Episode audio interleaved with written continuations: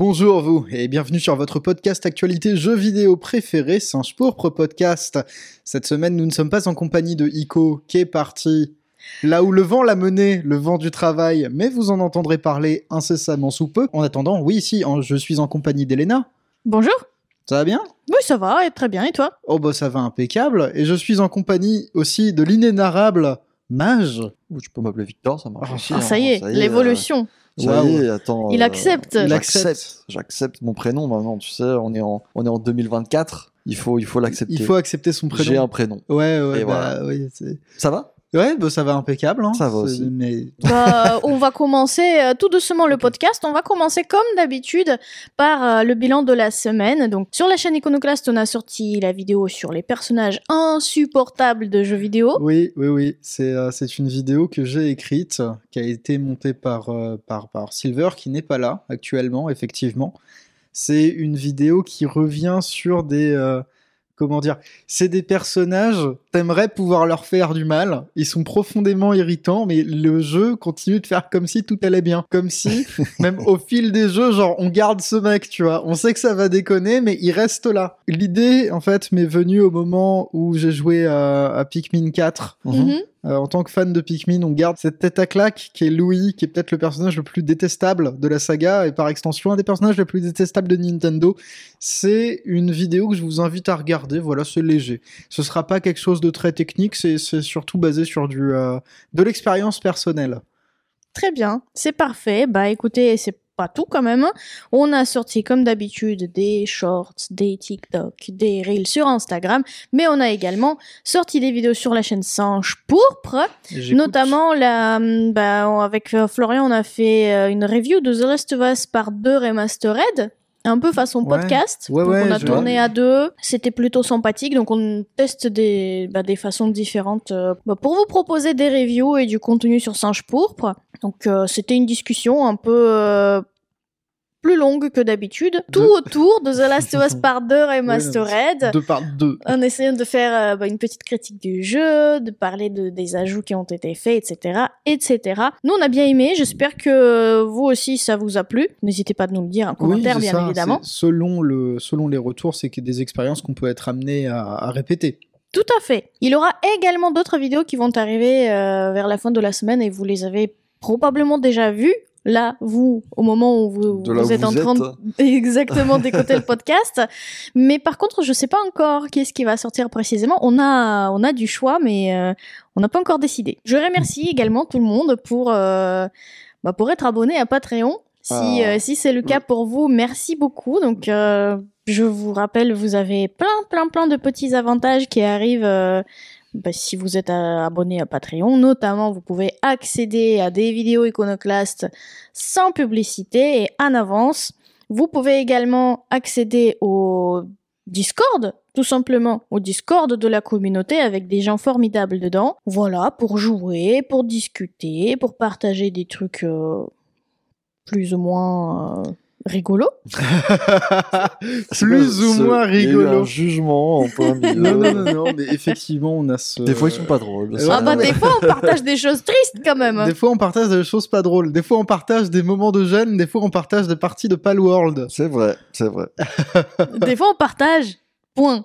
des fois, on Il y a partage. juste du partage, des fois, oui. Donc d'ailleurs parlant du coup du, du, du Discord euh, Red Calamar euh, de, de notre communauté, on partage des fois des commentaires que les gens laissent concernant les podcasts précédents et du coup ça va être le moment, le moment de les lire. Je t'en prie étagère. Alors, le premier commentaire qu'on va lire cette fois-ci, c'est un commentaire de Gazivir. Alors, Premier le- commentaire, je crois, en plus. c'est ça, c'est ça, premier commentaire de la part de Gazivir, en tout cas premier, euh, premier qu'on lit comme ça, mais ravi. Hello, il était très chouette le podcast cette semaine, donc celui de la semaine dernière. C'était intéressant de vous entendre discuter de la question des DRM. C'est un système que je trouve généralement beaucoup trop abusif et qui a tendance à, pourrir l'expérience en ligne des jeux solo. Coucou Diablo 3 qui sur PC est toujours injouable hors ligne, les mobs étant inutilement générés côté serveur. CD Projekt Red a bien montré que vendre des jeux entièrement sans DRM ça marche très bien. The Witcher 3 et Cyberpunk n'en ont en effet aucun, à la fois sur Steam ou GOG. J'espère que de plus en plus de studios suivront cette voie. Il y, a- y a une suite aux commentaires, mais moi j'aimerais réagir à ça dans un premier temps. Oui, oui, oui, bah, euh, je crois qu'on va pas des masses débattre là-dessus, mon bon Gazivir, simplement parce que je suis d'accord avec toi, je suis dans une situation dans laquelle on parlait des DRM de, de Capcom la dernière fois. Mhm. Capcom a ajouté des DRM de manière rétroactive, par exemple sur Monster Hunter Rise. Ils ont ajouté Enigma, ce qui fait que le jeu ne marche plus sur Steam Deck. C'est fou qu'ils aient réussi à faire ça de manière rétroactive, je trouve. Je- euh, J'applaudis presque, tellement c'est bizarre comme move, bon. mais Écoutez, concernant les services d'abonnement type Game Pass et compagnie, je trouve ça dommage de plus en plus de poursuivre sur ce chemin. L'industrie musicale a bien géré cette transition, on peut écouter quasiment n'importe quelle musique sur n'importe quel service et c'est- top. Côté séries, films et jeux vidéo, par contre, ça devient infernal d'avoir autant d'abonnements. C'est pas un modèle viable sur le long terme, je pense. D'où la recrudescence du piratage qui n'existe à contrario quasiment plus pour la musique. Alors oui, effectivement, la création d'exclusivités à balles derrière des services qu'on fait que se multiplier, ça a quelque chose de très énervant. Bah, Selon moi, c'est peut-être le plus gros appel au piratage qui Bah, puisse exister. disons que le problème, en fait, ils ont essayé de l'esquiver à un moment, sauf qu'ils ont, ils sont revenus au même problème, c'est-à-dire que le portefeuille des gens n'est pas extensible à l'infini. Donc, on peut pas avoir 30 services différents Bien qui ont tous le même prix pour à chaque fois de moins en moins de jeux. Oui, c'est Finalement. ça. Et dont les prix augmentent petit à petit. Bah oui. Là, c'est surtout le Game Pass qui était, euh, à la base, il a été à combien? 13 balles? Le Ultimate sais plus du tout le basique. euh, Euh, Mais on était- et ils sont passés à 15 euros à peu près, je crois. On est à 15 ou à 17 là actuellement. Le-. Après, c'est le Ultimate, donc le Ultimate c'est très précis, ça Le euh, souci que j'ai concrètement dans mon appréciation des services comme ça, c'est un souci de planification. C'est-à-dire que s'il y avait, ça se fait euh, à échelle euh, un petit peu plus, euh, un petit peu plus restreinte côté Xbox. J'ai le Game Pass en tête parce que c'est celui auquel je suis abonné à titre personnel. S'il y avait un travail de planification de l'arrivée, et de la sortie des jeux prévu genre sur un an, qui me donne l'occasion de savoir à quelle période m'abonner et à quel machin. Oui, oui, là je trouverais peut-être euh, quelques réponses parce que c'est la disons que c'est pas rare c'est pas rare que euh, je m'achète un jeu ou que je télécharge un jeu ou je sais pas quoi que j'apprenne mais dans la semaine qu'ils vont l'ajouter sur le Game Pass ça n'a aucun sens j'étais là j'étais tranquille j'emprunte Resident Evil 2 à un copain qu'est-ce qui se passe une semaine après? Il l'ajoute sur le Game Pass Après, tu l'as emprunté, ça va. Ça Oui. pu pire, t'aurais pu l'acheter. Oui, certes, certes, mais euh, quand même, tu vois. Donc je pense que peut y avoir des éléments de réponse qui se situeraient dans une, euh, une planification, dans quelque chose qui de toute façon est une chimère parce que c'est des services qui sont, ils vont pas communiquer entre eux pour faire agenda commun. Enfin, Oui. ça n'a aucun Ça n'a sens. pas de sens. hein. Donc c'est à voir comment ça va évoluer, mais effectivement, la multiplication des offres présage rien de bon. Il y a quand même des zones du marché, pas forcément liées aux jeux vidéo, qui font ça, qui se partagent le morceau chacun de leur côté pour être sûr que euh, ils ne se marchent pas dessus. Oui, Sauf que dans le jeu vidéo, ils, ils- ils sont trop nombreux. Là dans le jeu vidéo, c'est, euh, j'irai pas jusqu'à dire que c'est le western, mais c'est n'importe quoi. Ah mais si si c'est le western. Attends, euh, ils se balancent des, des procès à coups de euh, je suis le grand chevalier blanc, euh, je veux Oui. vous protéger contre le, le monopole de l'autre magna, etc. Sauf que toi-même t'es un magna. Qu'est-ce que tu me racontes? Donc c'est c'est un western. C'est- une bêtise absolue. Enfin, on a affaire à des contrats qui sont souvent négociés et dont on connaît pas la durée. Là, actuellement, vraiment, moi je reviens sur cette histoire de planification, je n'ai aucun moyen de savoir combien de temps certains jeux vont rester sur le Game Pass. Oui, ils préviennent deux semaines en avance Ils, quoi. ils euh, ils préviennent deux semaines en avance que le jeu va se barrer. Dans le cas où c'est un jeu court, je peux prévoir un petit peu. Mm. Si je dois mettre une dizaine d'heures en deux semaines, je peux le faire, c'est tranquille. Mais dans le cas où... euh, C'est à Yakuza? Ah bah, alors, Persona 3 et 4 sont partis en même temps. Oui, Ils bon. ont prévenu deux semaines à l'avance, 100 Oui, oui, heures oui. par jeu. Laisse-moi te dire, il va falloir faire du crawl, mon pote. C'est pas que du crawl, là. Faut abandonner la- le sommeil, je ouais, pense. non, mais moi j'ai abandonné le navire. Faut Puis arrêter de respirer Carrément, aussi. t'as abandonné le navire. C'était des, c'était des jeux que j'avais déjà finis, donc je me suis, je me suis vite fait une raison. Si Micromania décide d'arrêter l'occasion, ça changera pas grand chose. C'est pas comme s'ils vendaient les occasions à un prix correct. Le Bon Coin et Vinted sont bien plus intéressants pour faire des économies.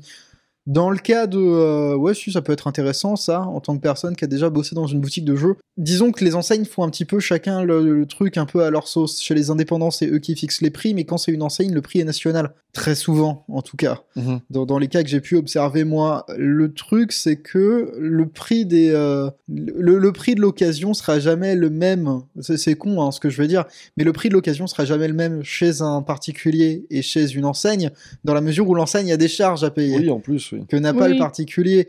Le- là où pour le particulier, au contraire, on a eu une simplification de la vente en ligne qui s'est faite sur les dix dernières années, qui fait que euh, maintenant, quand tu vends ton jeu à un certain prix, en général, c'est le prix que tu vas toucher. C'est vrai pour Vinted et c'est vrai pour Le Bon Coin, qui sont, euh, à titre personnel, les deux principaux canaux sur lesquels j'achète des jeux d'occasion. On peut passer au, au commentaire suivant, je pense, qui est celui d'Andrio. Mhm. Bonjour à l'équipe, je voudrais savoir si vous pensiez proposer peut-être un petit podcast dédié au phénomène Palworld ou non, avec tout le lot qui comprend avec, les tests, les reviews, les critiques, les polémiques.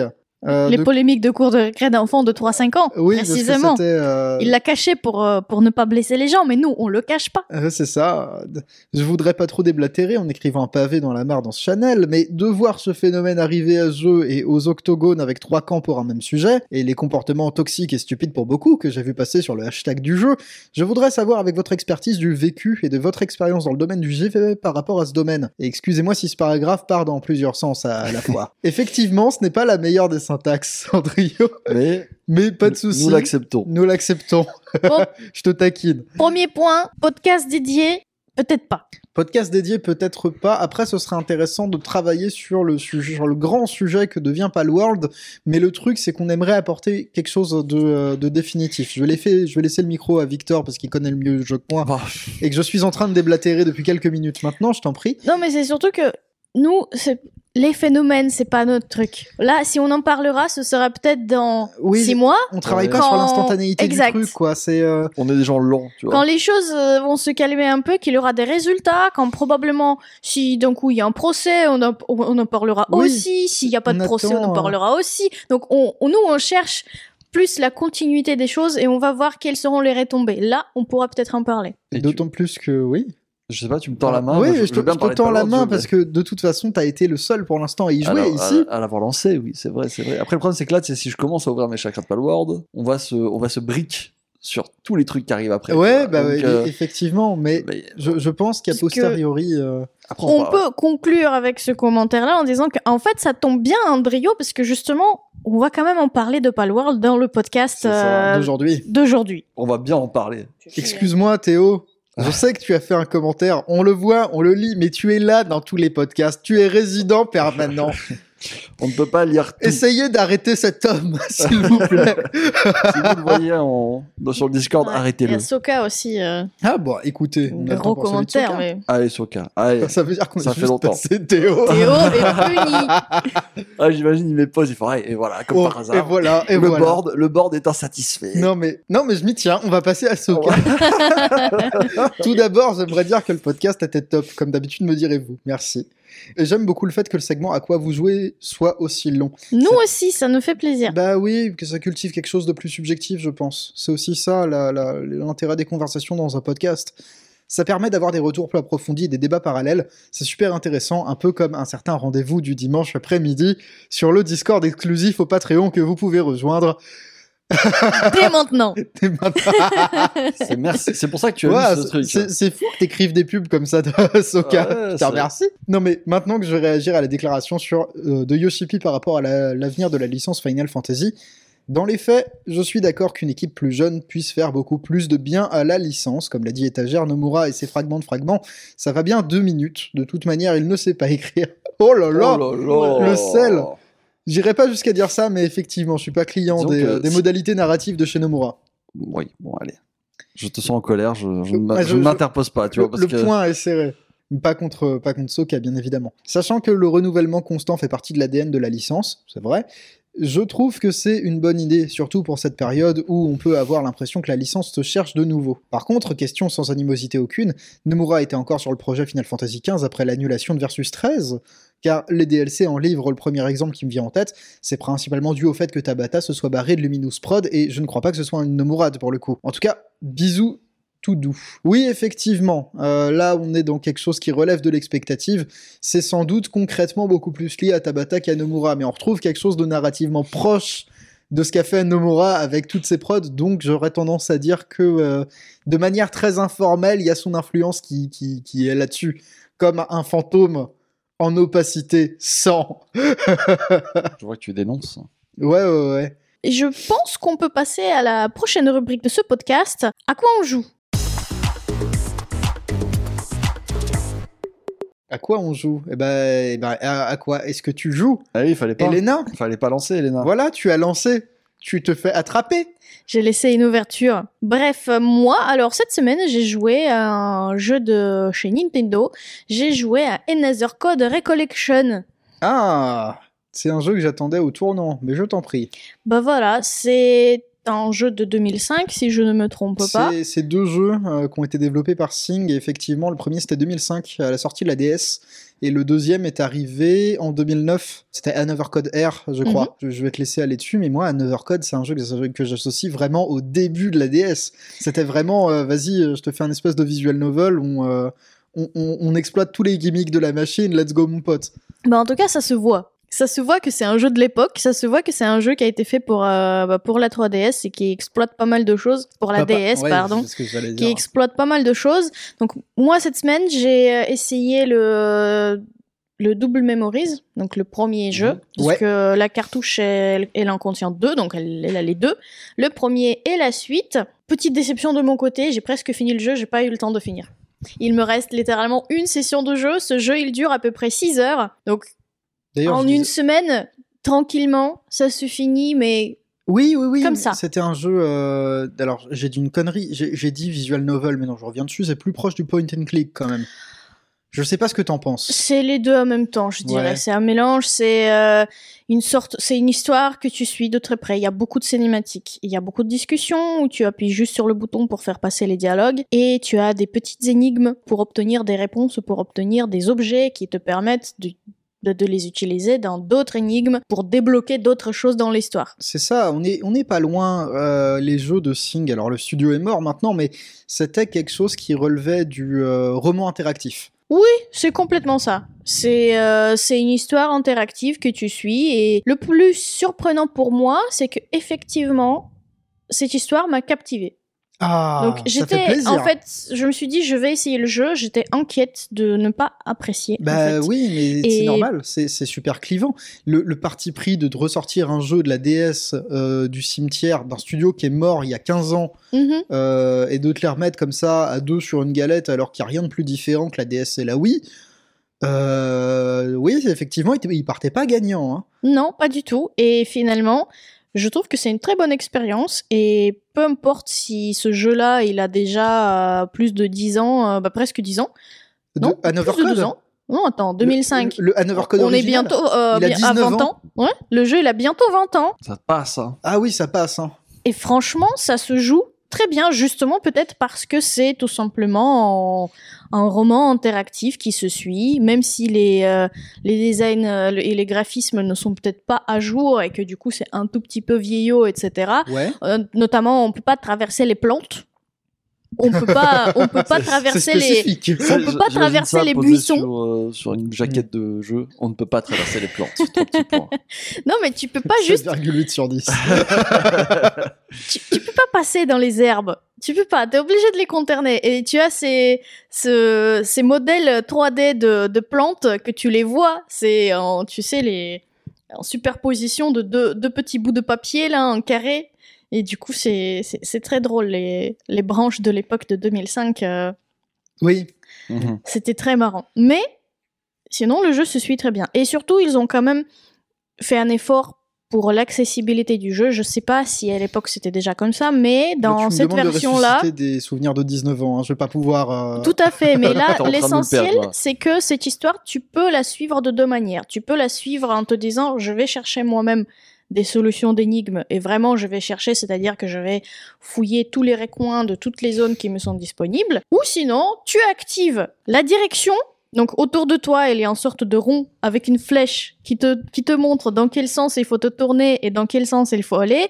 Et tu as une sorte de ping doré qui s'affiche pile à l'endroit où il y a la réponse à ton énigme.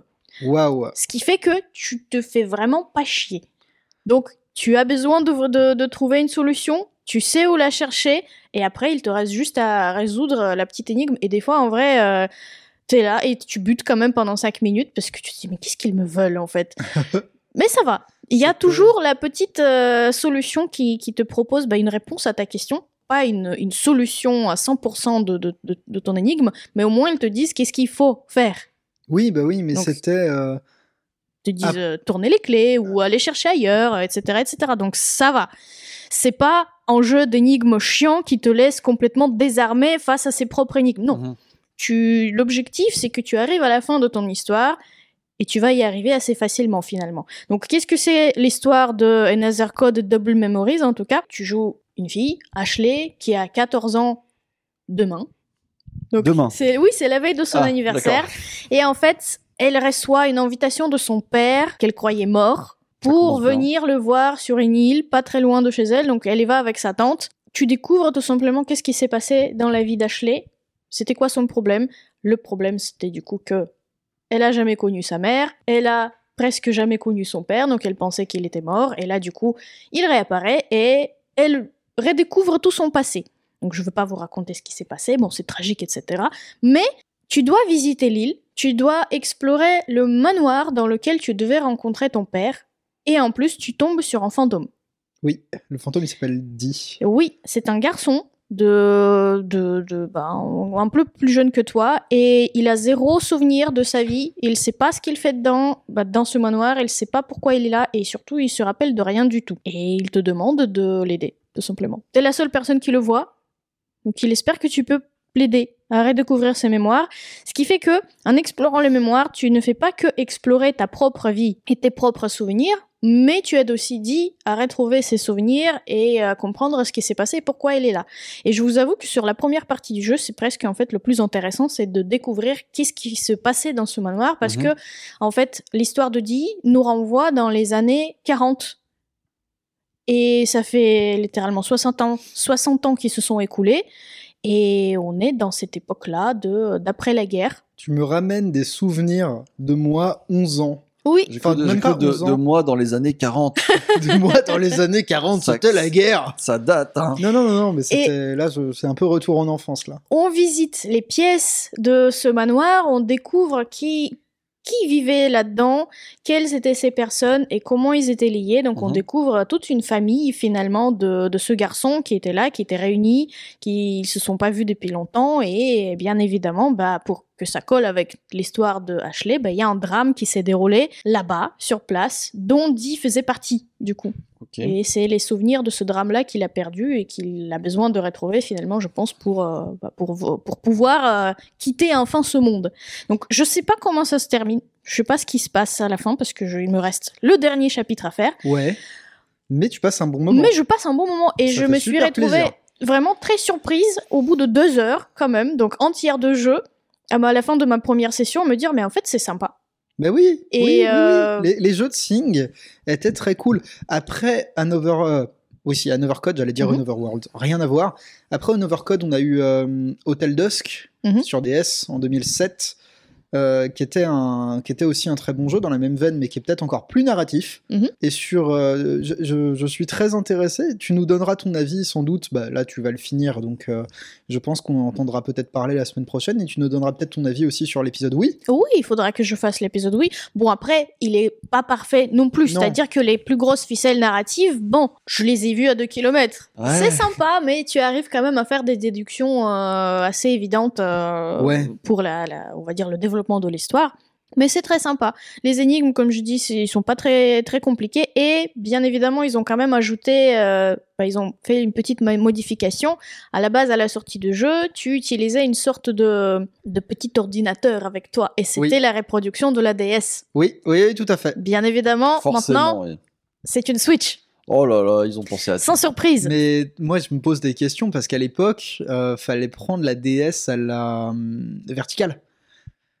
Genre, fallait prendre la. la- tu vois, t'avais ta DS, mais en fait, tu la prenais Comme un livre, ça, ouais. Oh comme un Dieu. livre. D'accord. Ah, Et c'est c'était. rigolo. euh, Sur la position la, la- la moins agréable au monde. Il y, avait DS, quelques hein. jeux qui faisaient ça. Ils étaient pas beaucoup, mais il y en avait quelques-uns. Et effectivement, ça te la, ça te la jouait très bouquin.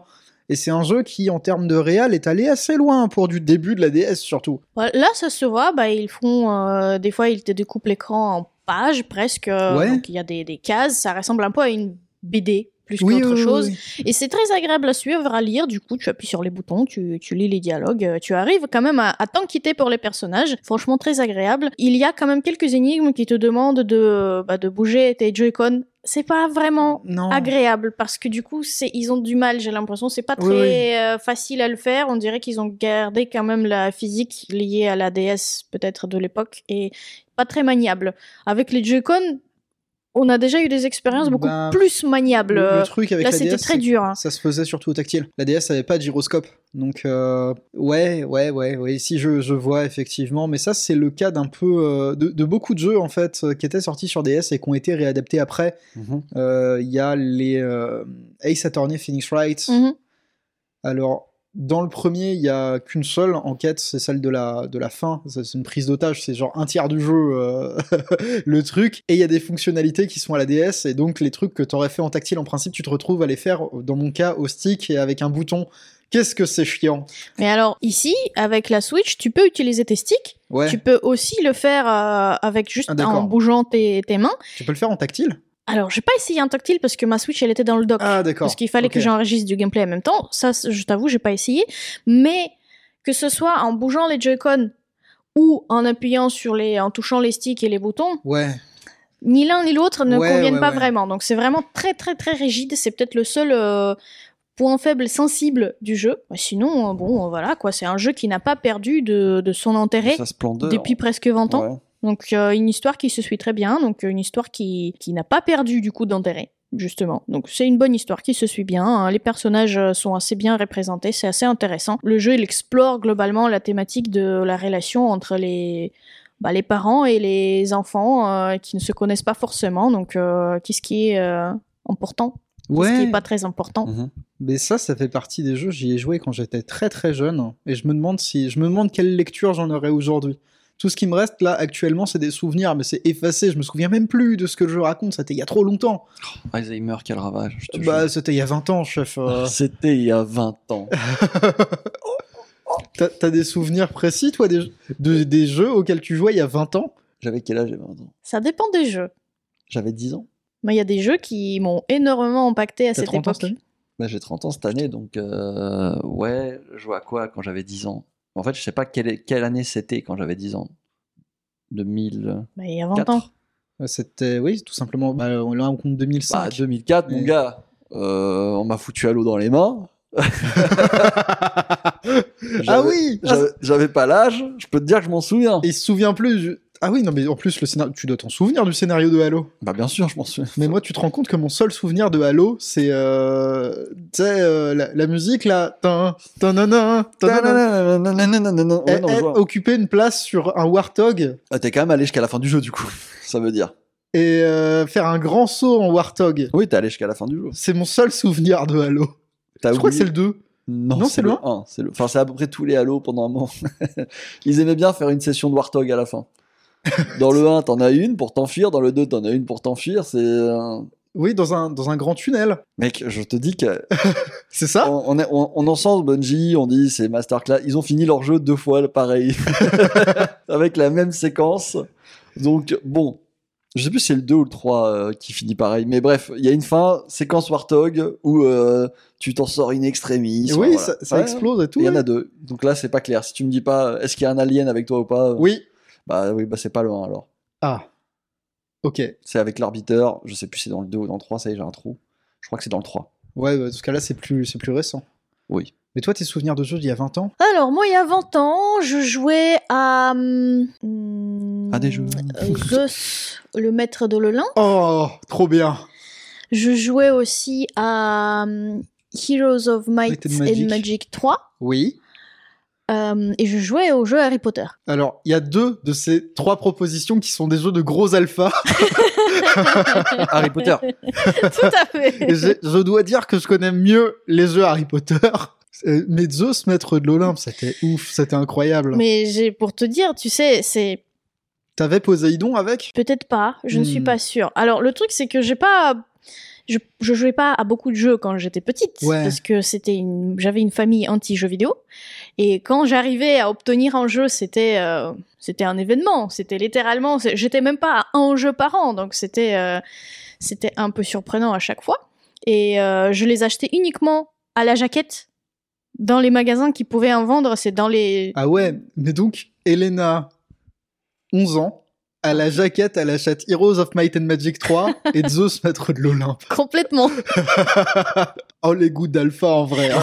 non, non, mais en Oh, vrai, c'est trop vois qu'il y cool. avait une étude de jaquette quand même. Non, non. Non, mais il le plus chose, surprenant, c'est que les jeux que j'ai achetés à la jaquette, c'était jamais des trucs complètement nuls. J'étais, Ah c'était toujours des, des, Là, des- t'as des choisi bonnes des- expériences. Bah, C'est ça. même les jeux qu'il y avait euh, après, j'ai pas forcément tous les noms dans- en tête parce que je, je, je me rappelle plus trop des noms. Je me rappelle de mes expériences, mais c'était toujours bien.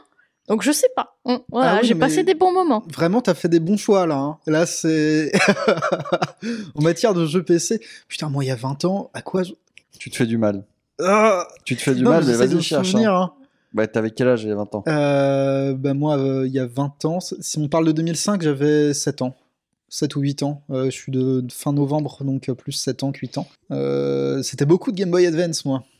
Beaucoup, beaucoup, beaucoup, beaucoup de Game Boy Advance et de PS2. Ouais. Donc, euh, je me souviens, moi, c'était l'inverse. C'était mes parents étaient très contents que je sois en contact avec les jeux vidéo parce que ça me faisait beaucoup, beaucoup, beaucoup lire. Oh, c'est bien. Je jouais à des jeux, je jouais à des RPG surtout. J'adorais Mhm. ça. Et euh, je passais toutes mes journées à lire du texte qui s'arrêtait jamais. Et quand j'arrêtais de jouer à des jeux, c'était pour aller lire. Hmm. Mais bref, voilà, ça c'est moi, ce sont des ces expériences-là qui ont préfiguré un peu mes bah, mes préférences en termes de jeux vidéo que je garde jusqu'à. Ouais. maintenant. Même si euh, après, du coup, ces quelques jeux-là, je suis quand même passé par la case euh, version de Star Factory reprise par Sims, Oui, oui, oui. Star oui, oui. Où Alors, il fallait euh, Acad- apprendre à chanter les, les- tes Sims pour qu'ils deviennent des stars. Oula, c'était C'est- C'est très précis, c'est extrêmement c'est. spécifique, mais oui, ça me dit un truc. Voilà, j'ai joué à ça aussi. Enfin, bref. Ouais. On va, on va fermer cette parenthèse. Oui, et toi, ce Quentin Trip down memory lane Oui. pour, euh, pour un overcode. Tout à fait. Et à quoi tu as joué, Quentin? Alors moi je dirais en premier lieu que euh, cette semaine a été surtout rythmée par euh, le changement de matériel du côté de mon, du côté de mon PC. J'ai changé de Mhm. carte mère. Oh. Ça m'a pris plus de temps que prévu, mais c'est con comme histoire. Mais euh, j'installe la carte mère et j'ai pas la présence d'esprit de faire un, un, un clear CMOS. Donc j'ai buté sur le boot qui affichait des écrans noirs, mais comme un débile. Oui, Et, et c'est- c'est c'est terrible. Enfin, au final, j'ai réussi à le faire. C'était pas si dur que ça. C'est un truc, il faut le savoir, quoi. Je l'avais acheté sur Amazon en, en reconditionné. Bref, j'ai surtout joué à un jeu dont vous entendrez parler, dont vous avez peut-être déjà entendu parler au moment de la sortie de ce podcast. Bientôt, ouais. Mais dont je peux pas vous parler Oh au, moment où on en- au moment où on enregistre ce podcast parce que je suis sous NDA. Monsieur signe des MDA. Ça, c'est incroyable parce que maintenant, tu peux. T'as déjà essayé de dire, euh, quand on me demande des trucs, genre on me pose des questions sur ta vie, non, je suis sous NDA. Bon, on me l'a déjà fait. Ouais, je après, c'est pareil pour les jeux vidéo, tu vois, mais ça Ouais. fait bizarre. Mais après, je- toi, t'es sous une vraie MDA très sérieuse. Euh, moi, je suis sous une vraie NDA là, j'ai Moi, vraiment moi- signé des trucs. moi j'étais sous des NDA euh, tacites, tu vois, c'est en mode. euh, alors, c'est écrit par contre. T'as rien signé, mais euh, tu vas te la prendre dans ta gueule si tu la respectes pas.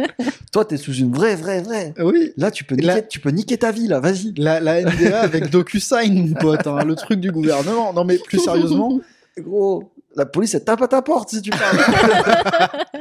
c'est le truc d'entretien d'embauche. Je sais pas s'il y a des gens euh, qui nous écoutent qui sont en situation de passer des entretiens d'em- d'embauche, très certainement.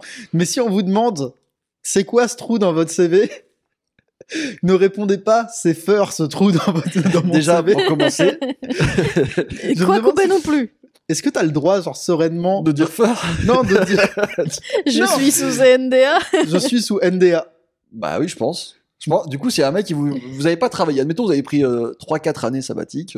Flex. Je suis sous NDA. C'est tout. C'est la carte piège, mon gars. Bah, surtout que tu peux pas le, tu peux pas le prouver, mais tu peux pas non plus le. Faudra que je demande à, du coup, ma, ma copine, euh, s'il connaît un petit peu en ressources humaines, faudra que je lui demande l'effet que ça fait à quelqu'un Oui. en Est-ce que- entretien. Est-ce que genre c'est positif ou Il y a une aura de mystère qui se dégage. la musique de Dragon Ball qui se lance Tu sais, je pense que c'est plus viable que de dire c'est un secret défense. Oui, bah, en ah tout bah, cas, c'est là, moins, secret défense, tu, te, tu fais peur à tout le monde. c'est instantanément moins ridicule, en tout cas, même si ça l'est toujours un peu. Non, mais plus sérieusement, euh, une fois passé ce, ce titre dont vous allez entendre parler Très probablement. Mais moi, c'est-à-dire que je suis toujours dans quelque chose qui relève du bricolage. Je suis toujours en train de m'approprier le Steam Deck, donc j'essaye toujours de euh, voir où jusqu'où je peux aller avec, euh, en matière en tout cas de. Euh, au moins de jusqu'à ta chambre. Ouais, c'est ça, au moins jusqu'à. jusqu'à ta chambre. Je joue à la Game Boy Advance Solid, formidable. non, mais plus sérieusement, je continue euh, un petit peu d'essayer de pousser les, émula- les émulateurs, les machins. Donc, j'avais parlé de Shining Soul la dernière fois. Je sais même pas si je vais le finir, mais tellement c'est mal foutu. Il a ce truc. C'est un jeu qui confirme ce machin, qui confirme cette, euh, ce, ce principe que j'ai quand je lance un, un RPG un peu vieux. Là, on est plus dans un hack and slash, mais il a une dimension RPG solide quand même. Il y a des jeux vidéo, je les lance pas tant que j'ai pas lu un wiki.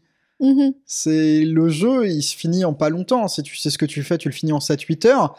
Mais il y a un boss qui est pénible. Il y a un boss, il arrive à la moitié du jeu. Si t'as pas bien build ton personnage, tu le passeras pas. Aïe aïe aïe.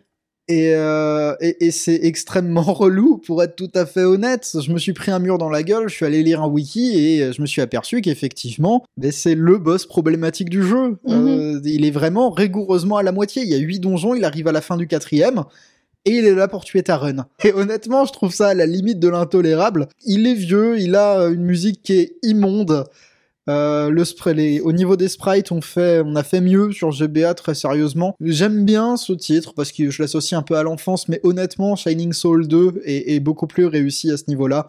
J'en avais déjà parlé, je vais sans doute passer à autre chose. J'ai commencé aussi Shining Soul 2 sur le, euh, en parallèle. C'est des jeux auxquels je joue comme ça quand j'ai quelques minutes euh, pour rigoler. Mhm. C'est, ce- le 2 est quand même mieux réalisé pour de la GBA. C'est la même base de gameplay à ceci près qu'on gagne beaucoup en mise en scène, on gagne beaucoup en réel d'une manière générale. Même la musique devient tolérable. Non, sans déconner, j'y joue musique éteinte, enfin j'y joue sans le son euh, au premier tellement je la trouve insupportable et tellement c'est mal géré. Aïe aïe aïe. Bref, je suis dans un espèce de mood euh, RPG un peu moyen. Le, Mhm. le 2 est bien. Et là, en paramétrant le Steam Deck et en faisant des essais, je suis rentré dans, euh, dans ma boucle de début d'année. Je remarque que j'ai des habitudes qui se répètent un peu. Là, cette fois-ci, j'entre dans ma boucle Survival Horror, D'accord. qui est un, un genre de jeu que j'ai toujours beaucoup, beaucoup apprécié. Pour moi, qui ai eu une PS2 quand j'étais gamin, il y en avait beaucoup. Il y en Mhm. avait énormément et souvent des très, euh, des très expérimentaux Ouais. finalement.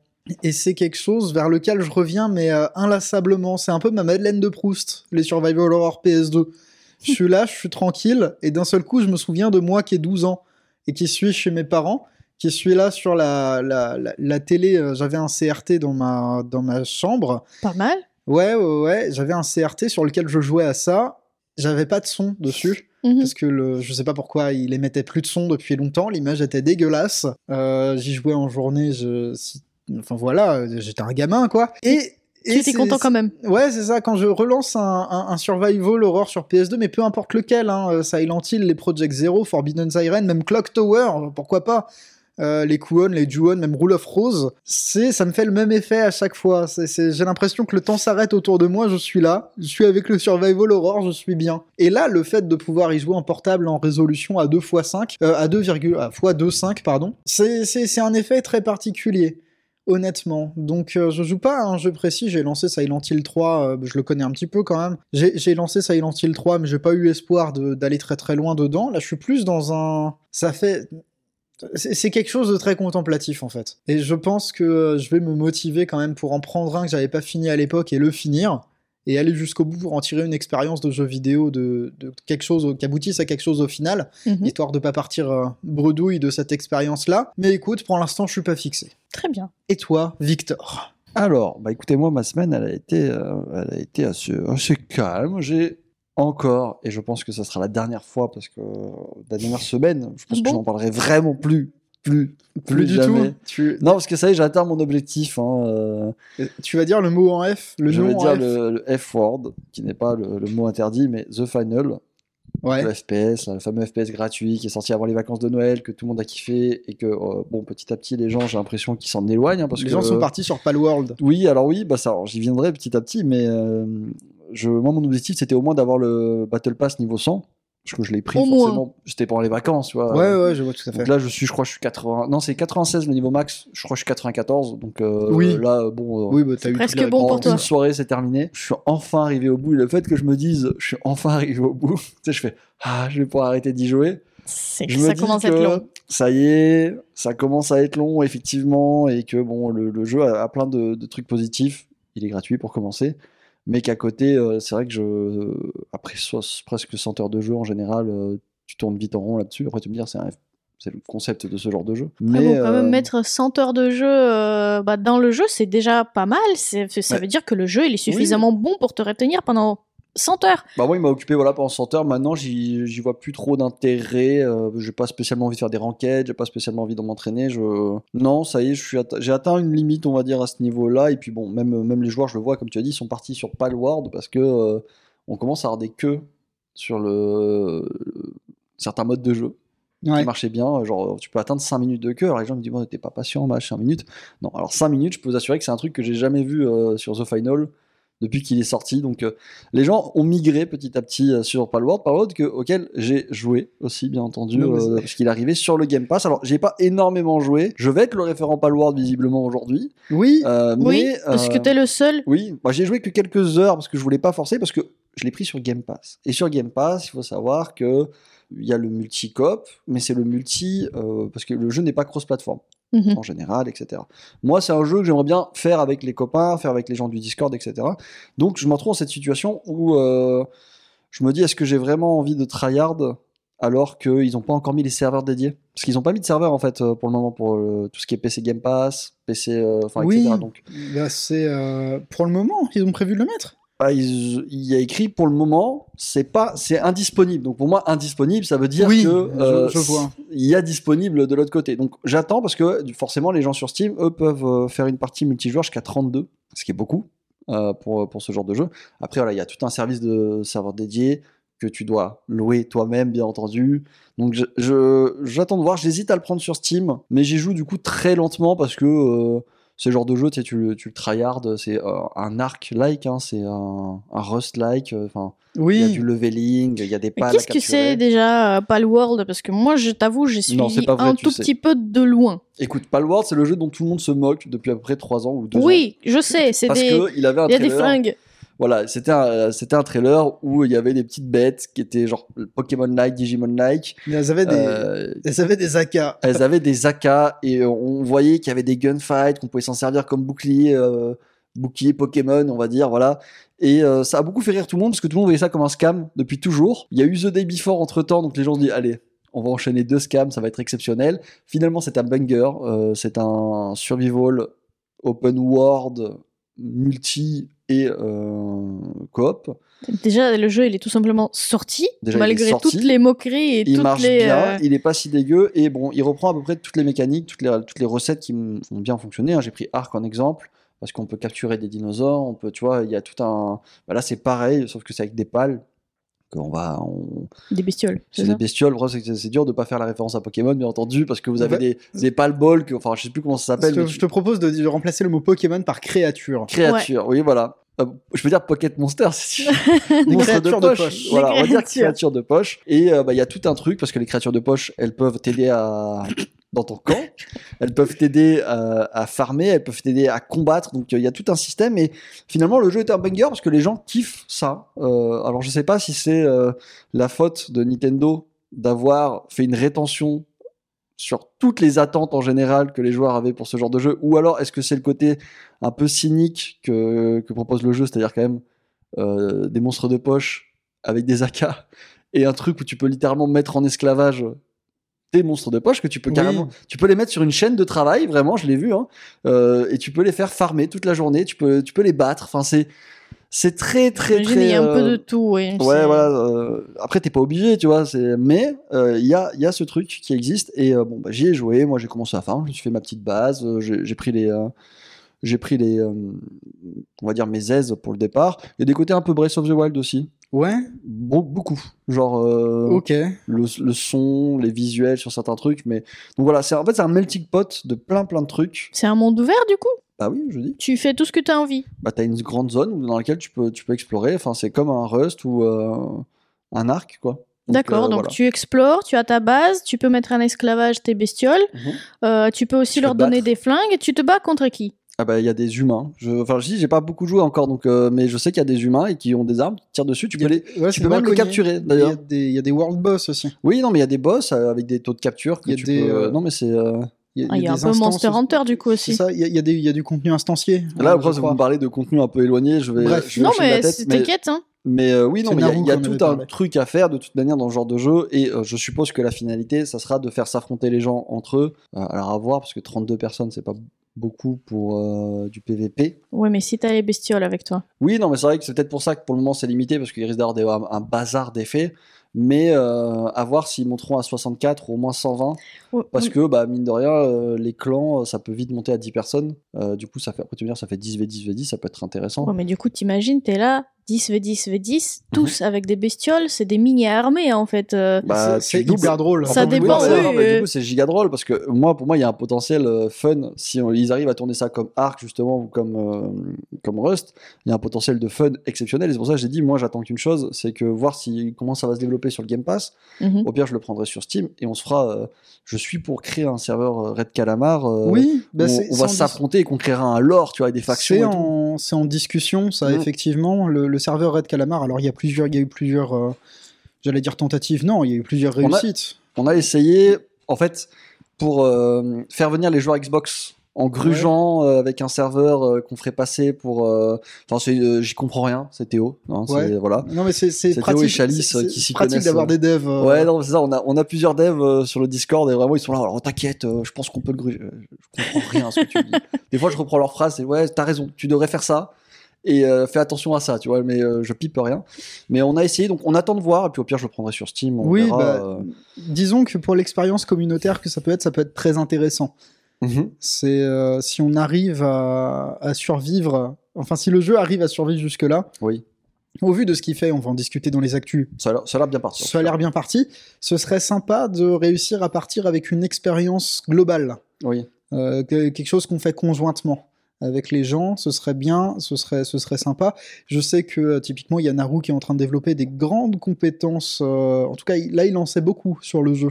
Je sais pas si tu as vu ce qu'il fait exactement. Non, j'essaie de pas trop me spoil parce que je pense que ça fait aussi partie du fun de ce Ouais. genre de jeu. Euh, si après, c'est chacun a sa perception du truc et chacun a son approche, mais euh, pour le moment, vu que je suis encore en train d'apprendre les bases, je veux pas non plus trop. Moi je fais partie du, du camp des grincheux, tu Ouais. vois. Je, Tu grinches, ouais, je grinche. d'accord. Je grinche, mais je grinche par plaisir. Moi je grinche Tu pour veux, être c'est contrariant c'est parce que c'est juste drôle. pour grincher. Tu grinches pour grincher Ouais, parce que ouais. voilà, c'est un sport. Je comprends. Ok. Et ce qui est terrible, c'est que là, dans ta, dans ta phrase, t'as enchaîné sur Palworld. Moi, j'étais à ça de rebondir et faire une vanne sur ce que t'as dit sur les 5 minutes d'attente de, euh, des, des finales. Pourquoi? Pour faire. Ah. Non, plus sérieusement. Ouais, je sais pas. J'ai accepté le truc. dire- à partir du moment où je joue à un jeu en ligne et que je commence à me faire traiter comme un DPS, tu vois, j'arrête Ah. de jouer. oui, bon, je vois ce que tu veux dire. Enfin bref, c'était ma, c'était la seule que. C'était mon expérience par le voir du coup. Et j'ai aussi joué un peu à Sea of avec euh, les gens du, du Discord, toujours. Finalement, je suis devenu un, un multi-gaming Discord, vous l'aurez remarqué. Oui, je vois ça. Petit à petit, euh, Tu on forme des euh, communautés. euh. Tu, tu joues beaucoup sur des euh, mondes persistants, mine de rien. Oui, c'est vrai. Bah, c'est le truc où tu peux avoir un suivi, je trouve, et c'est assez cool. Tu vois, The Final, finalement, ça m'a occupé quelques semaines. Et, Le jeu est un prétexte, c'est l'expérience communautaire oui, qui c'est compte. ça. Bah là, tu vois, Sea of Thieves, on, a- on peut faire des guildes, donc on a la, on a la guilde de singe pourpre, euh, chacun farme de son côté, c'est assez rigolo, tu vois, on peut partager nos bateaux. Donc euh, il y a un petit côté communautaire, effectivement, qui est, euh, qui est très cool, et voilà, je joue un peu. Je crois que c'est le genre Le- d'expérience que tu préfères de toute manière. Oui, c'est ça. Donc forcément, ça Parce bouffe que, beaucoup de Tu temps. vois, hein. autant moi j'ai grandi avec les jeux PC solo, toi c'est les MMO. Un peu de tout, j'ai grandi avec les FPS, que j'étais euh, je rush B aussi, tu vois. Donc euh, Counter-Strike, j'ai connu, donc euh, j'ai été un mélange finalement. euh, Ça veut dire que tu connais les trois mots de fourche langue en russe. Exactement, je peux te les dire à n'importe quel moment. Mais euh, non, moi j'ai été. euh, Toi, t'as as grandi dans une famille anti-jeux vidéo. Ouais. Moi, j'ai j'ai grandi dans une famille euh, enfant euh, sans surveillance. Vois-tu? Euh, Enfant, euh, oh, ça a l'air trop bien le monsieur en armure là sur la jaquette. Euh, Allô Ah bah oui, t'as quel âge? 10 ans Bon, ça devrait le faire. Allez hop. Euh, donc. euh, Non, enfant sur surveillance. C'est-à-dire, il m'entendait parler fourche langue dans ma chambre. euh, enfant versus écran sans surveillance. Ah ouais, non, Ah mais- oui, oui, oui, j'aurais pu. Enfin, j'ai j'ai joué à Counter Strike, je m'embrouillais avec des mecs. euh, c'était, c'était le prime du divertissement pour moi. Ah non, moi, alors, du coup, moi, c'était euh, enfant encouragé. Toi, t'es enfant encouragé, enfant euh, pas le droit de jouer et enfant sans surveillance. Non, mais moi, c'était terrible parce que je reviens sur cette histoire de. euh, Moi, les jeux que j'avais, GTA quand j'étais gamin. Ouais, pareil. Et euh, ma mère, elle était là, elle regardait, elle dit Écrase le flic, là. Ah, c'est pas pareil, tu vois. Parce que moi, c'était du coup mon père qui me laissait, il m'achetait une s'en foutait. Et quand j'allais chez ma mère, parce que forcément, garde partagée, tout ça, on, on se dévoile. On se dévoile. Ouais. Elle me regardait, elle fait Hmm, Pourquoi tu tues cette dame avec une tronçonneuse? Quel, quel- quel est ton. euh, tu vois, c'est. C'est violent quand même. Oui, bah, et euh, moi, ma mère, elle me regardait jouer, elle me disait Oh, c'est violent ton bazar quand même, c'est rigolo. Ah, moi, c'était pas. C'était. Ouais. Soit il y en a un qui regardait pas, l'autre qui était outré. Mais finalement. Et c'était euh, un peu après, quand j'ai eu, quand j'étais dans ma phase survival, là, vers 12-13 ans.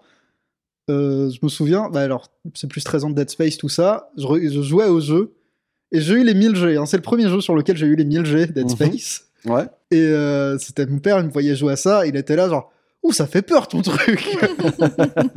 Oula eh, Je vais Oh, le mal dormir, moi, cette nuit. Hein. oh le bazar C'est bizarre, toi. Toi, j'espère que ça va aller. Hein. Et c'est. Non, j'ai eu Dead Space 2 quand il est sorti.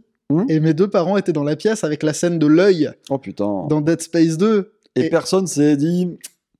C'est chaud pour un, un enfant de Miskin, 13 ans. Miskin, il va peut-être flipper, tu vois. Non, personne. Non, Ok. j'étais le moins euh, flippé de ma famille. Et euh, moi, ça me faisait marrer. Enfin, j'étais. euh, T'étais un détracos, quoi. c'est- Bon, il y avait quelque chose de récréatif dans la violence abusive Non, de moi, ça me faisait flipper. Moi, le, moi, un truc, ça me faisait flipper, tu vois. Genre, Halo, euh, j'avais peur que les élites invisibles viennent me tuer la nuit dans mon sommeil, tu vois. J'entendais, euh, tu sais, le parquet qui grince la nuit parce que ça refroidit. Ouais. Et j'ai dit, ça y est, ils sont là pour moi. Non, mais. Ils euh, savent ce que j'ai fait. Ils savent. Disons qu'au niveau de la peur, il y a euh, cette idée, après on pourra embrayer sur les, euh, sur les news sur Oui, qu'on que- joue, mais au niveau de la peur, je pense que c'est surtout une idée qui fait peur. Dans mon Oui. cas, un truc qui l'illustre parfaitement, j'ai fini Resident Evil 4 avant de finir Banjo et Kazooie parce que j'avais peur de la sorcière. Finalement, oui. bon, Resident Evil 4 me faisait moins peur hein, que Banjo et Kazooie jusque très tard. Mhm. ah, mais tu vois, c'est... on peut faire une thèse là-dessus très intéressante sur pourquoi on a peur de certains trucs et pas d'autres. Ouais, Alors que bon, en soi, je jouais à des euh, Call of Duty, ça me faisait pas peur, tu vois, ou des trucs dans le genre. Par contre, l'élite invisible, le fait que ça soit un extraterrestre invisible, ça m'ouvrait tous mes chakras de personne. Il est là, l'enculé. Il est là.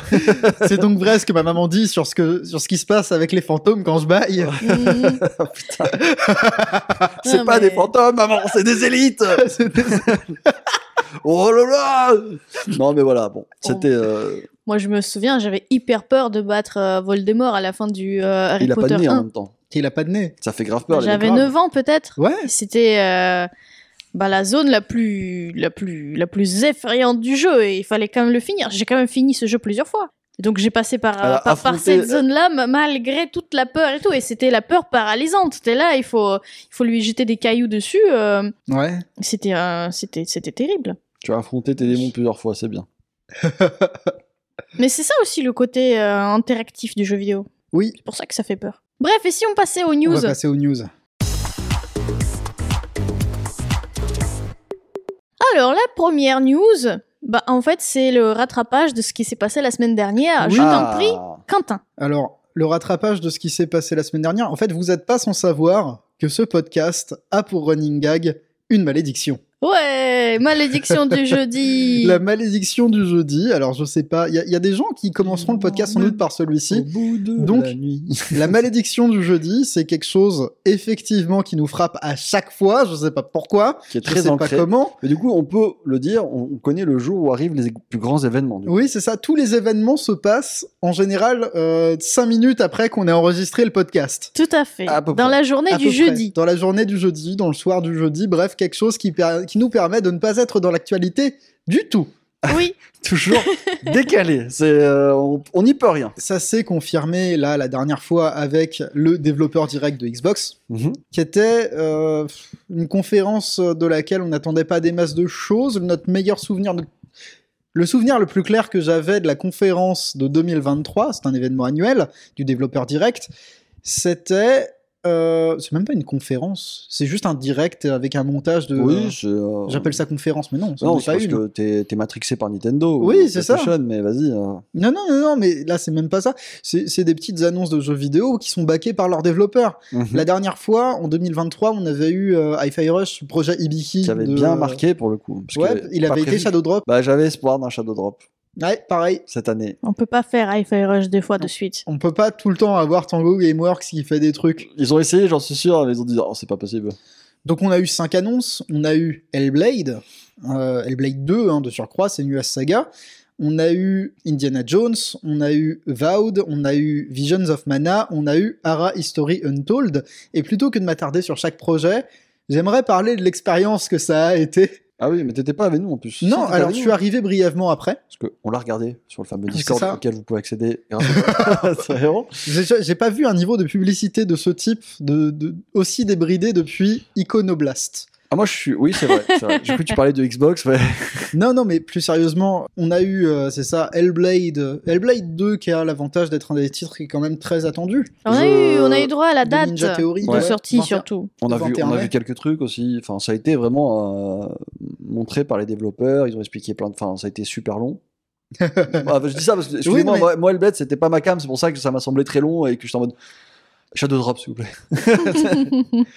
Mais euh, ouais, non, euh, on, a, on a vu beaucoup de choses. Euh, T'as t'as joué Hellblade, toi? Non, parce que c'est pas ma cam, moi non plus. Et toi? Non. C'est ce fameux Donc, jeu. il y a aucun de nous qui peut. Florian euh, non plus. Et, pire encore, il si, aime y pas ce jeu. Il y a joué. Il, il y Il a joué, mais c'est- il aime pas ce jeu. C'est- Il idée. préfère l'oublier. J'ai une idée qui, de, de ce qui se passe dedans, oui, effectivement. Il y a le traumatisme qui passe derrière, tu trouves des glyphes, tu fais des machins.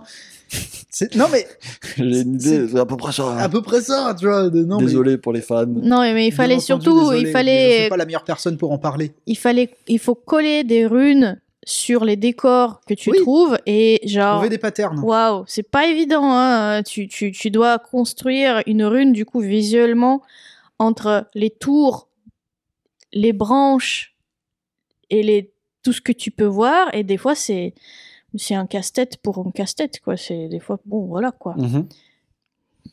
Et de temps en temps tu retrouves en sorte de dieu qui brûle et il faut que tu te bats contre lui. Voilà, c'est à ça que pour nous ressemble le jeu.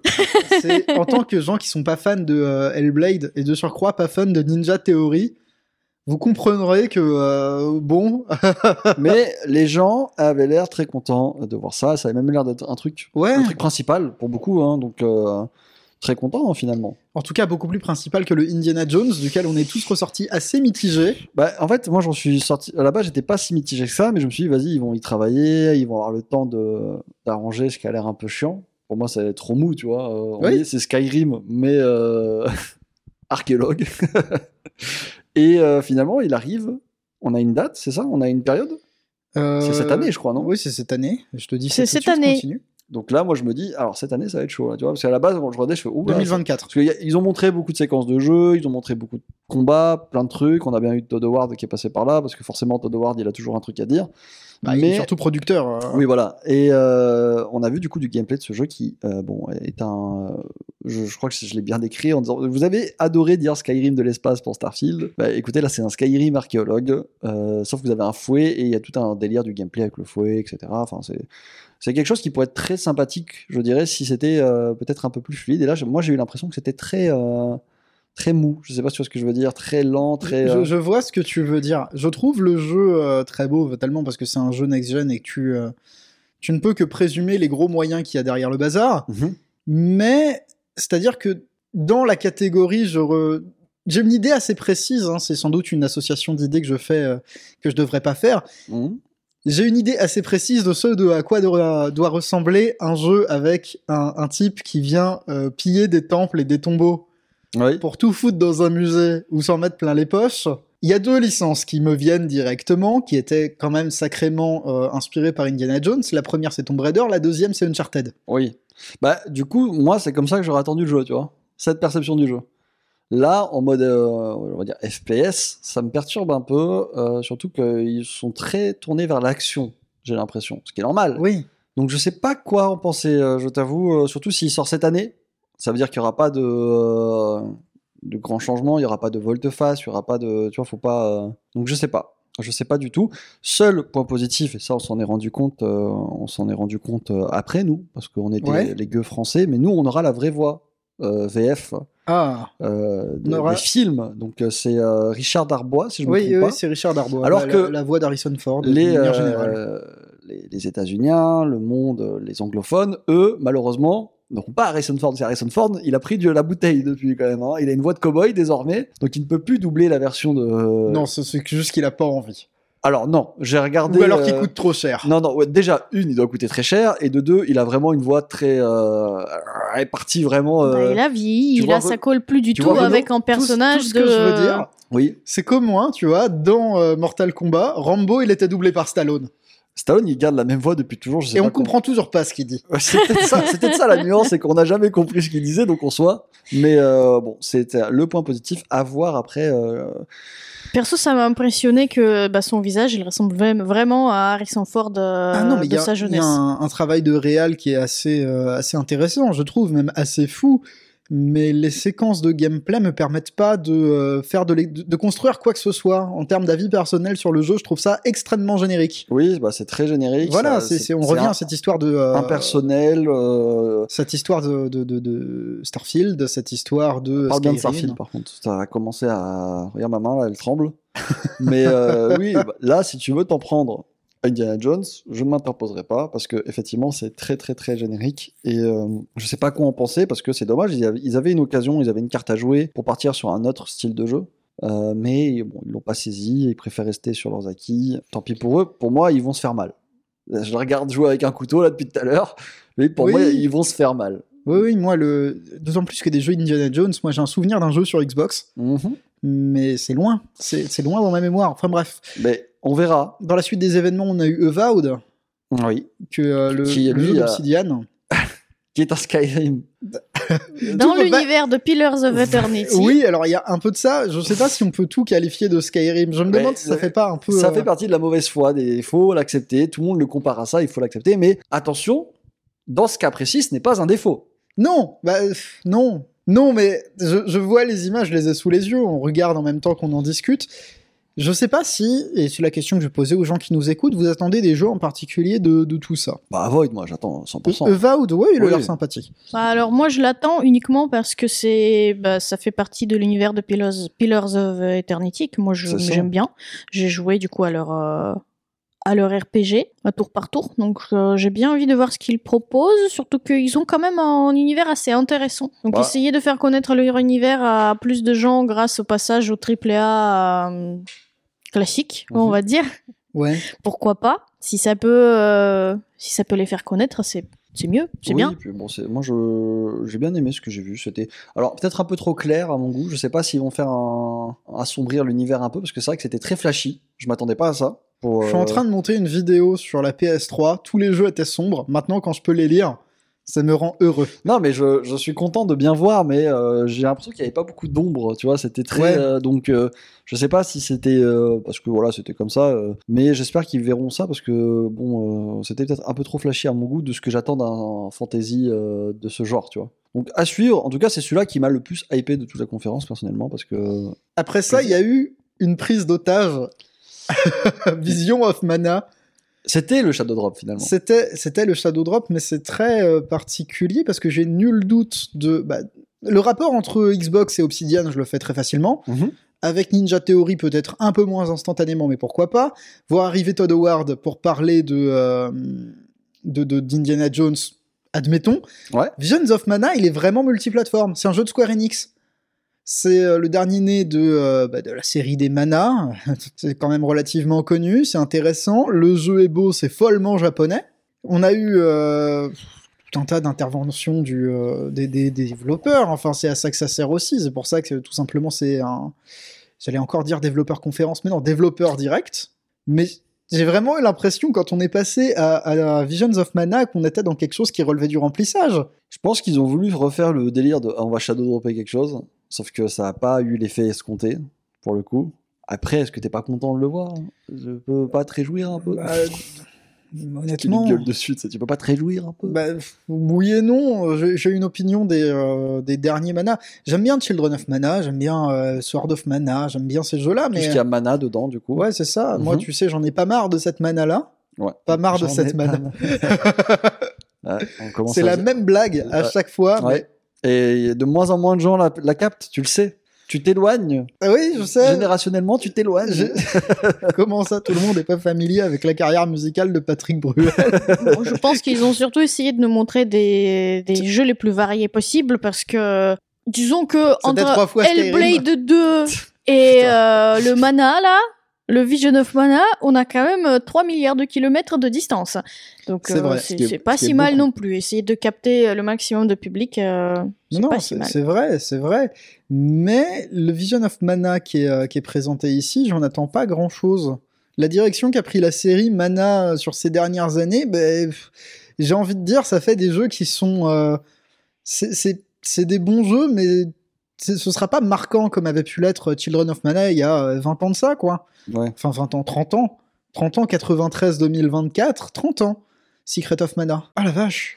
Pourquoi tu fais des chocs Ah. comme ça là Bah, let it be, comme on dit. Oui, c'est Parce ça. que, en plus, le dernier jeu de la conférence, pareil, c'est encore un revirement à 180%, euh, 180 degrés, euh, en jeu qui essaye de concurrencer Civilisation. Mais c'était c'était intéressant ça. Pourquoi tant de colère Ah, History Untold. Bah oui, non, ça, ça fait plaisir. Moi, j'aime bien ça. On est... Cette fois-ci, on a un revirement de genre. Là, on est sur quelque chose de plus stratégique. Je sais pas si j'irais jusqu'à le, le qualifier de 4X. Il est prévu pour l'automne? Je sais pas. Ouais, ouais. Enfin, j'ai envie de dire, tout ce qu'on nous a montré relève du concept de gameplay. Enfin, de. C'est quelque chose qui est intéressant du point de vue des devs, j'imagine. Mais pourquoi pas? Écoute, moi j'ai vu un jeu 4X, ça m'a fait plaisir. J'attends de voir ce que ça a donné. Ça m'a. je- J'espère juste qu'il y aura des bugs façon Gandhi. C'est tout ce que je veux. J'ai- Apparemment, c'est Mhm. quelque chose. hein. Euh, le- cette histoire de Gandhi, Ah bah premier cours de dev. C'était oui, bon, on a été là. C'était là quand il l'a dit. euh, C'est Oui. Théo encore une fois euh, ou Chalice, je sais plus, qui nous a dit. euh, c'est un truc visiblement qui se dit dans tous les cours de développement euh, Premier jour. premier jour. Alors que c'est juste un dépassement d'entier. Oui, c'est ça. Ça n'a rien de spécifique ou de. euh, Si vous travaillez mal, Gandhi peut devenir un monstre. Attention Mais ouais, ouais. Bon, bah, c'était, pas un mauvais. Comment on appelle ça du coup Conférence Mauvaise direct euh, Bah, disons que c'est un. Comment dire C'est des jeux qui ont été montrés à un stade où faire intervenir la parole des développeurs est très intéressant. Oui, ça, c'est, ça- ça, ça c'est toujours euh, régalade. Ça l'est toujours. Mais c'est des jeux dont le statut, et euh, ça s'est répété à cinq reprises, relevait plus du concept que de la véritable démonstration qui est censée me donner envie en tant que consommateur. Là, dans le, je reviens sur cette histoire de Mana. Je fais le lien directement avec euh, le dernier, je crois que c'était Trials of Mana, qui est un jeu sympathique mais pas incroyable du tout. Mhm. Là, le- les images qu'on en a eues s'attardaient beaucoup plus sur le euh, design des monstres de, du, du prochain, la de Vision of Mana. C'est intéressant. Moi, tout ce que je retiens, C'est bien. c'est que le patron avait l'air d'un Yakuza et ça m'a beaucoup fait rire. Tu dis ça parce qu'il a une veste en cuir? Oui, il était tout propre sur lui, vraiment. Je, euh, Il a les manches longues, il a peut-être un tatouage de carpe. Comment il s'appelle le créateur des Yakuza déjà? Euh, je sais. Non, euh, pas, du, pas du groupe, mais du jeu Oui, vidéo. non, mais du- euh, il s'appelle Toshihiro Nagoshi. Voilà, bah, il, a, il a un look et une, une aura à aller boire des coups avec euh, Toshihiro. Genre vraiment. Il boit des coups avec Nagoshi? Aller, aller se battre, euh, peut-être euh, ramasser un vélo et frapper un mec à coup de vélo. C'est tout ce que j'ai retenu de cette, euh, Waouh. cette partie. Non, mais en vrai, c'est hyper drôle. Toshihiro Nagoshi, il est pas. Après, on va passer à la news d'après, mais il est passé de Super Monkey Ball à Yakuza. Tu sens qu'il en a eu marre, lui. Lui, il s'est dit, non, mais c'est bon. Ils ont gagné. Mais bref, c'était quelque chose qui a pas. Je, je doute que ça reste dans les annales, hein, très certainement, euh, Après, est-ce que développeur direct. Mais c'était il pas son fallait attendre que ça reste dans les annales? Pas du tout. Je sais pas, tu vois. C'est euh, On passe à la suite? Bien sûr. On passe à la suite. Alors, du coup, la prochaine news, ça va être un regroupement des news. On va parler justement De Palworld. World. du phénomène, du phénomène de moment. Ah, King in the Castle, comme on dit. Euh, oui. Un peu, oui. Alors, en ce un moment, peu oui. le King in the Castle euh, du début d'année. La première chose sur laquelle on va pas euh, tergiverser, parce que c'est simplement un constat, c'est un post Twitter tout bête fait par le compte anglophone de Palworld. Comment ça, 7 millions de ventes en 5 jours? Qu'est-ce qu'est-ce que vous voulez dire par 7 millions de ventes en 5 jours? Ça fait beaucoup, 7 millions de ventes. Euh, la vraie question, du coup, c'est. Euh... Bah non, il n'y a pas de question. C'est Steam, c'est obligé, parce qu'ils ne le vendent pas sur Je, Game je Pass. sais pas comment elles sont comptabilisées. Alors, Ils diraient pas, ils diraient pas les... vente si c'était pas. non, des mais c'est les téléchargements Game Pass. Normalement, il n'y a pas encore de stats directes tout de suite. Il faut Déjà, attendre un oui. tout petit peu. euh, Donc, rien que sur Steam, Palworld, c'est 7 millions de joueurs Ah. uniques. À moins qu'il y ait des gars qui l'aient acheté plusieurs fois pour y jouer sur deux comptes différents, c'est-à-dire qu'il y a des gars qui ont réussi à se faire bannir aussi vite. Selon SteamDB, et ça me permet d'enchaîner et de détailler un petit peu, c'était quelque chose qu'on avait gardé, Palworld a atteint la deuxième place de, euh, du plus haut nombre de joueurs connectés en même temps sur un seul jeu, sur Steam. Il a battu un record. Il a battu, alors, il a battu un record, mais là, le all-time peak que j'ai sous les yeux sur SteamDB, donc peut-être à prendre avec des pincettes, mais quand même intéressant. Le premier, c'est PUBG avec 3 250 000 euh, joueurs simultanés à son, à son prime. Mhm. Là, en ce moment, il est plus autour de 500 000. Sur les dernières Très 24 bien, heures, hein, en, le tout cas. Palworld, il est arrivé à 2 millions. Il a, déplacé, il a dépassé le record de Counter-Strike 2. Et là, sur les dernières, euh, c'est sur les dernières 24 heures, donc son, son prime, c'est maintenant, littéralement. Là, au moment où tu parles, là, il est en train de primer. Qu'est-ce que c'est que ce bazar? Comment ça, 2 millions de joueurs en même temps? Il y a 2 millions de personnes qui jouent à Palworld. Là, En ce moment, actuellement. sur Steam? On compte pas que, Xbox? que Steam, on compte pas Xbox, sachant que le parc Xbox est immense, enfin Game Pass est immense. hein, Le- euh, oui, Pour le coup, je sais plus co- quel stat ils avaient donné à ce sujet, mais bon, je pense pas que tous les joueurs Game Pass jouent à Palworld, mais il doit y en avoir pas mal pour le coup. Donc c'est dingue. C'est. Waouh Mais euh, Quoi? En fait, c'est ahurissant parce qu'il a battu des titres, genre j'ai vu euh, comme Cyberpunk à sa sortie, pas en termes de vente forcément, mais en termes de, de pic, tu vois. Oui, oui, oui. Il, a présence. battu, euh, il a battu tous ceux qui sont pas euh, PUBG. Oui, actuellement, euh, à, à jour ég- égaux, il a fait euh, bien plus de ventes que Zelda Breath of the Wild, tu vois. Qu'est-ce qui se passe? Bah, je sais pas. C'est- Tu sais, je suis stun. Je fais- Que- Quel est ce Bah, moi, ça me- phénomène? Euh, J'apprécie parce que le jeu me faisait marrer avec le trailer, tu vois, donc je me dis bravo. Oui, mais on s'attendait tous à un épiphénomène. On s'attendait pas à quelque chose qui relève de la du miracle, en fait. Bah, Il y a beaucoup de gens qui s'attendaient à un scam, même, tu vois. Oui, oui, oui. C'était euh, en mode, regardez, il y a eu The Day Before. Il y a eu euh, Cra- euh, on l'associé à Craftopia, qui est le précédent jeu du, du oui, développeur, beaucoup. Qui est, Dédicace euh, à Axaka qui arrête pas d'en parler, qui est visiblement. controversé déjà. à Oui, qui est controversé, mais finalement, ça marche très bien. Le jeu, il est bien. Il y a plein de trucs à faire. La vraie question, c'est combien de temps ça va durer? Tout à fait, parce que quand même, une des réponses les plus évidentes de pourquoi est-ce que ça plaît tant, si on met à côté tout le côté euh, melting pot euh, de tous les genres, etc., les flingues, etc., C'est tout ce que j'ai dit au début, finalement. euh, je je t'ai dit que j'a- j'allais niquer des cartouches. Non, non, mais c'est bien. c'est parfait. Comme ça, les gens arrivent pas tout à fait les mains vides. Les gens, ils disent que ce jeu ressemble énormément à Pokémon. Bah, bien Il y a sûr. même certains qui disent que c'est un plagiat de Pokémon. Ce qui est pas- Donc, c'est un peu rapide. Hein, C'est ça. un peu rapide. euh, faut pas oublier que les mots ont des sens. Oui, faut pas oublier que les mots sont lourds en fait. euh. mais bien sûr, Et que plagiat a une définition de base et une définition légale aussi. Et pour le coup, bah, ça fait, ça inquiète pas trop les développeurs de Palworld, si j'ai bien compris. Euh, Non. non. mais du coup, c'est pas. c'est- Tu as bien dit pour combien de temps est-ce que Palworld euh, va pouvoir rester tranquille? Parce que n'empêche, bien évidemment, Nintendo et Pokémon Company, bah, ils s'intéressent au cas de Palworld. Notamment, il y a eu Un communiqué. un petit communiqué. site, euh, sur le site- Alors Nintendo directement non, mais C'est euh, Pokémon Company. Pokémon Company, l'entité qui permet de, bah, de centraliser la gestion des droits qui a trait à Pokémon. Pokémon Company dont euh, Game Freak, Creature et Nintendo sont actionnaires. tout à fait. Donc, Voilà. Ils ont fait un petit communiqué dont Petit on va vous communiqué ce lire matin, euh, ouais.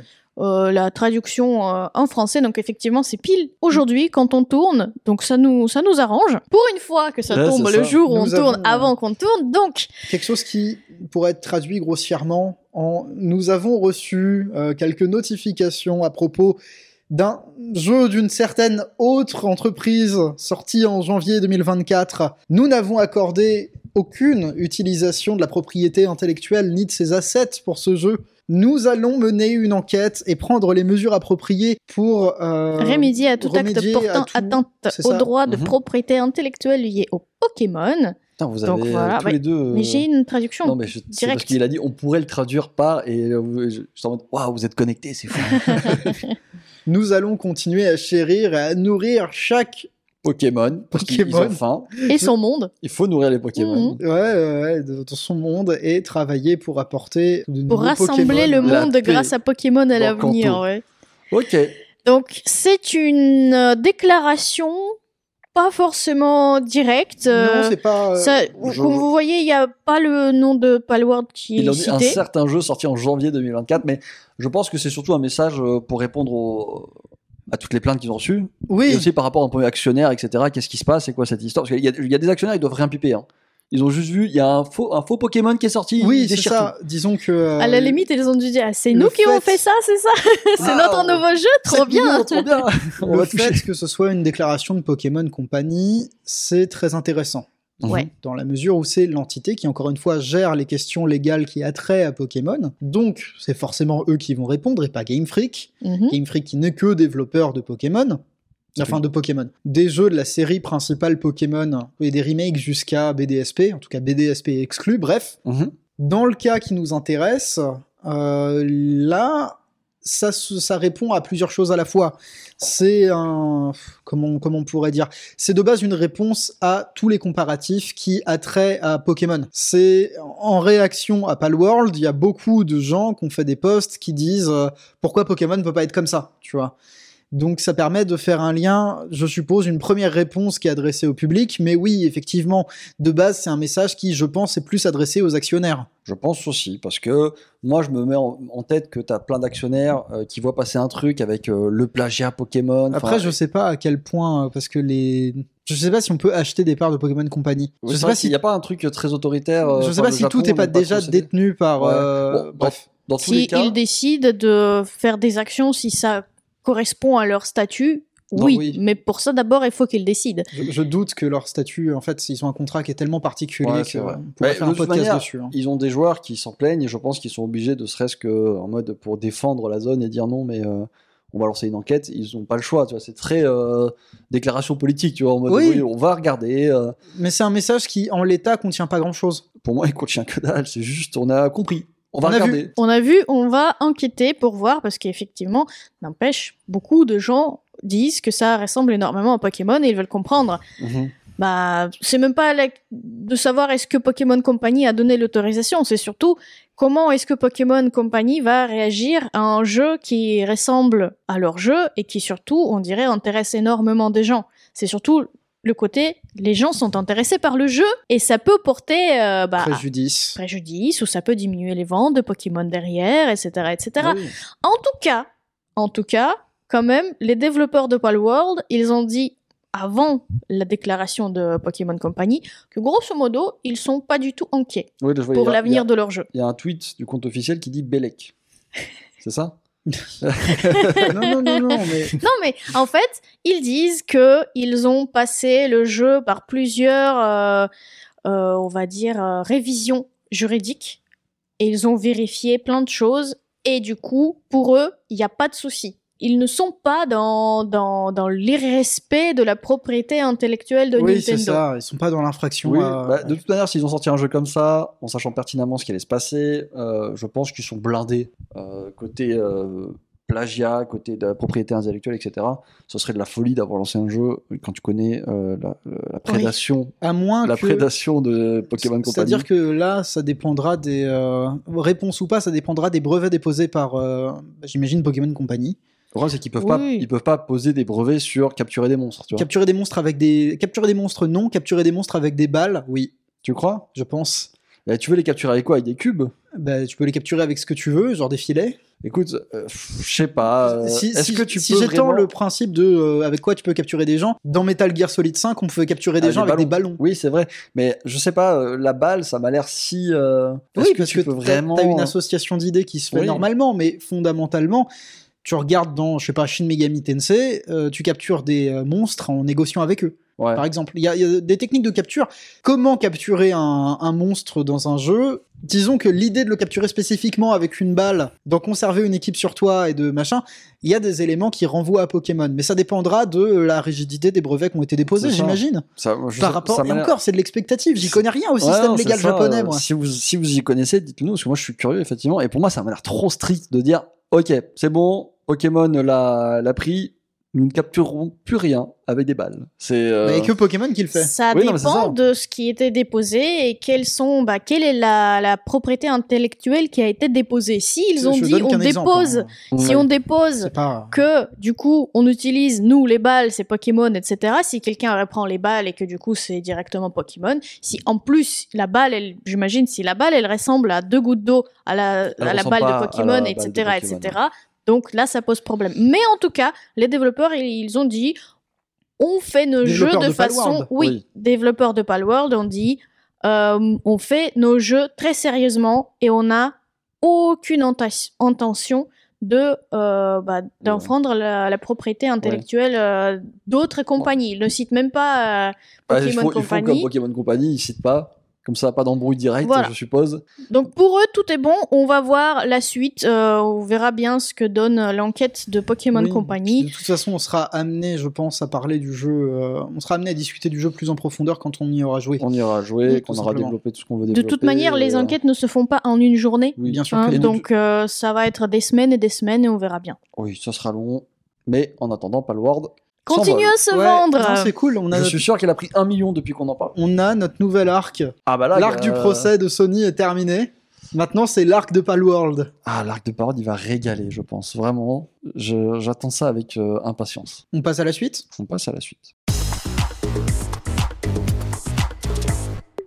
La prochaine actualité, c'est moi qui l'ai rajouté, c'est des licenciements chez Riot Games, qui euh, est jamais plus qu'un développeur comme les autres, Mhm. Et qui licencie comme les autres. et qui hein, licencie exactement comme les autres suite à l'éclatement d'une bulle. Voilà, qui a passé, euh, qui a basé son système économique sur la vente de skins et qui se dit non mais on va licencier des gens parce que bon, il y a, on a quand même une perte de joueurs sur le. Là, je sais pas si vous le je voyez. sais pas, je sais pas exactement, j'ai pas les yeux sur la courbe, mais euh. Est-ce qu'on a des chiffres, Quentin? Oui, effectivement, on parle de euh, 530 disparitions de postes, euh, c'est 11% de l'effectif de Riot. Dans quelle branche? Bah, c'est en dehors du corps développement. Ils ont essayé de, de- de communiquer. euh, Il y, a- il y a quand même beaucoup de, lang- de langue de bois corpo. hein. Tu te doutes que c'est quand même quelque chose qui permet de, de soutenir un discours à- devant, des, euh, devant des actionnaires derrière, tous Mhm. ces licenciements. Effectivement, je me doute que c'est lié à un phénomène plus large dans le monde de la tech. Ouais. Bah, comme partout on y, ailleurs. on y revient hein, toujours et encore. si, si Florian était là, il, il aurait pu nous dire, c'est incroyable parce qu'on a, on a publié quand même une vidéo sur euh, toutes ces histoires de développement, euh, bah, et des licenciements surtout dans la branche de jeux vidéo, euh, tout juste au début de l'année. Le mois de janvier 2024 euh, n'est pas terminé, on est déjà à un tiers du nombre de personnes licenciées de 2023. Entre toutes les Le mois de- studios qui, Et le qui, mois de les, 2024 qui licencient. commencer, on est le 25 janvier Oui, oui. et on est déjà un tiers. Ouais. Cette année va être catastrophique donc d'après les, les températures là. oui, oui, oui, oui, c'est la- la 2023 est la pire année du jeu vidéo pour l'instant. Pour le moment, c'est le même avec euh, ouais. Simpson. Ouais, c'est ça. La Pour- pire année de ta vie. pour l'instant. Non, non, non, non, non. Par contre, la petite, euh, petite nuance avec les autres développeurs, c'est que l'annonce de, euh, du côté de chez Riot, alors, elle s'est faite, euh, ils annoncent 530 licenciements, mais entre deux, euh, entre deux, deux discours sur la suite des événements chez Riot, sur l'idée de faire plus que du jeu vidéo, la suite de Arkane, le, le projet cross-média, les autres jeux qui se développent, comme leur projet L, comme les, les- les jeux qui viennent étendre aussi l'univers de, de LoL des légendes. Mhm. Mais, mais, mais, mais, mais, mais, ils ont aussi un plan de suivi pour les employés qui ont été licenciés, qui est accessible depuis le, euh, le, le- le billet qui est versé sur le, le licenciement, Mhm. sur la vague de licenciement. Ils ont, malgré tout, un plan pour, les, pour accompagner les employés qui se font licencier. Et ils communiquent aussi là-dessus. Je ne sais pas si c'est vu comme une manière de se rattraper. Ils auront des bonus, euh, je suppose, en argent. Ils auront un suivi euh, dans, euh, dans l'accompagnement pour trouver un travail et dans la, dans la suite des Je événements. crois que c'est peut-être pas tous les studios qui font ça, mais j'ai déjà vu ce genre de bah, d'action pour d'autres studios. J'ai Mhm. plus les noms en tête, mais je crois que bah oui, ils les accompagnent au minima pour ne pas les abandonner à ça. 100%. un support pour leur visa quand ils en auront besoin, euh, toujours accès à leur email. Au milieu de tout ça, ils leur filent un laptop. Ok. Ouais. Si tu t'es fait virer, t'auras peut-être le droit à un laptop si ça peut t'aider à trouver un nouveau travail. Très bien, merci Riot. Merci, j'imagine. Euh, t'auras toujours le droit à ta protection santé jusqu'à ton dernier jour de euh, des trucs, c'est le moment. Là, ils sont tous en train de prendre rendez-vous en urgence. Ouais, enfin, j'imagine que ça doit être un espèce de, euh, de mélange de poudre de perlimpinpin et de, euh, de, de bonus. C'est littéralement 100 balles et un Mars à l'échelle d'une société comme Riot. Mais bon, écoutez, si vous êtes fiers de ça, grand bien vous fasse. Ils ont un laptop. Qu'est-ce que tu. euh, T'es pas content de ton laptop? Bref. Ton carton pour mettre tes affaires, c'est à côté par contre. Ça, hein. ça a des. Ça a Bref, des- Riot, mettez-vous en ligne là, euh, très bien. On, On vous rajoute à la liste des gens qu'on peut pas fréquenter. Comment vous dire C'est peut-être que vous fournissez des bonus et que vous essayez de faire ça proprement, mais vous avez pas moins licencié 530 personnes. Tout à fait. Qu'est-ce que c'est que cette poudre aux Du yeux? coup, vous avez le budget pour 530 laptops quand même. Ouais, bah, Ça- à mon avis, c'est pas. Non, mais ah, ils filent des, des ThinkPad, mais des T480. euh, Putain. ils On sont avait- allés les racheter à des sociétés qui les bazardaient. c'est ça, c'est des, des sociétés qui fermaient, ils ont fait bon, on vous prend tout ça parce que nous aussi on a des gens. c'est pas euh, mal pour de la bureautique, tu vois. Quel enfer. On passe à la suite? Ouais, on passe à la suite. La suite est donc un petit instant un peu plus rigolo, un peu plus joyeux. Peut-être éventuellement c'est un une fête encore une fois de jeux vidéo pour une pour changer un tout petit peu de cette euh, nouvelle triste des licenciements de chez Riot. Donc on répare à nouveau dans tout ce qui est Game Awards euh, pour euh, l'année 2023. Cette fois c'est les résultats de Actu Gaming Awards 2023. Donc, Actu Qui- Gaming, qui est un site généraliste d'actualité sur le jeu vidéo, comme son nom l'indique. Tout à fait, et qui euh, organisent leur propre award euh, bah, depuis un certain temps. Oui, Et bah, c'est assez rigolo quand même de voir les résultats parce qu'ils ont essayé de euh, varier un tout petit peu bah, les, les nominés et les nominations par rapport aux autres. Ils, ils ont beaucoup fait participer, si je me trompe pas, bah, les communautés. Ouais. Parce que ce sont des résultats de vote des communautés qui ont permis de, tout simplement de décider qui gagne dans telle ou telle nomination.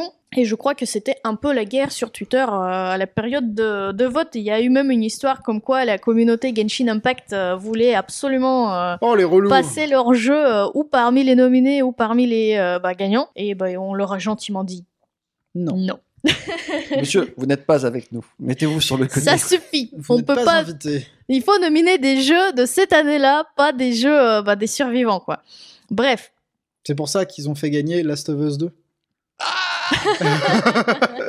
Il faut nommer des jeux, des jeux de cette année-là, pas des survivants. Par exemple, Last of Us 2 qui est vraiment. non, c'est même pas Last of Us 2. Non, ah non, c'est l'adaptation. c'est l'adaptation. Non, mais c'est une bonne ambiance parce que malgré tout, il y a quand même des pics qui peuvent s'envoyer vis-à-vis de, bah, de, de toute Oui, cette liste-là on- parce on va que tout, taquiner. tout n'est pas parfait. Parce tout n'est est, pas on parfait. est taquin, Comme avec mais ne le prenez toutes pas les mal. Game Awards. C'est ça, Ouais. ne le prenez pas mal si, si vous êtes responsable de ces awards-là, c'est des taquineries, c'est des petites blagues. Meilleure ambiance horrifique, Alan Wake 2.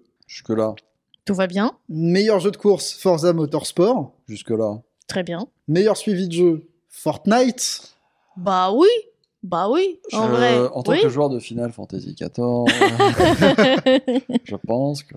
Bah, J'imagine que ça doit être euh, l'idée d'avoir fait revenir VOG euh, du côté de chez Fortnite. Oui, sûrement. C'est vrai qu'ils ont, ils ont, oui, Oui, avec le retour des saisons, des premières saisons et tout. ouais, ouais, ouais, ouais. non, mais ils ont fait sortir une version Lego. euh, Ouais, ça va, c'est quoi. pas. C'est meilleur à plusieurs, Mario Bros Wonder. Alors, C'est rigolo à plusieurs. On a c'est- essayé. C'est rigolo à plusieurs, mais je dirais que comme beaucoup de platformers, en fait, il est pas fait pour ça.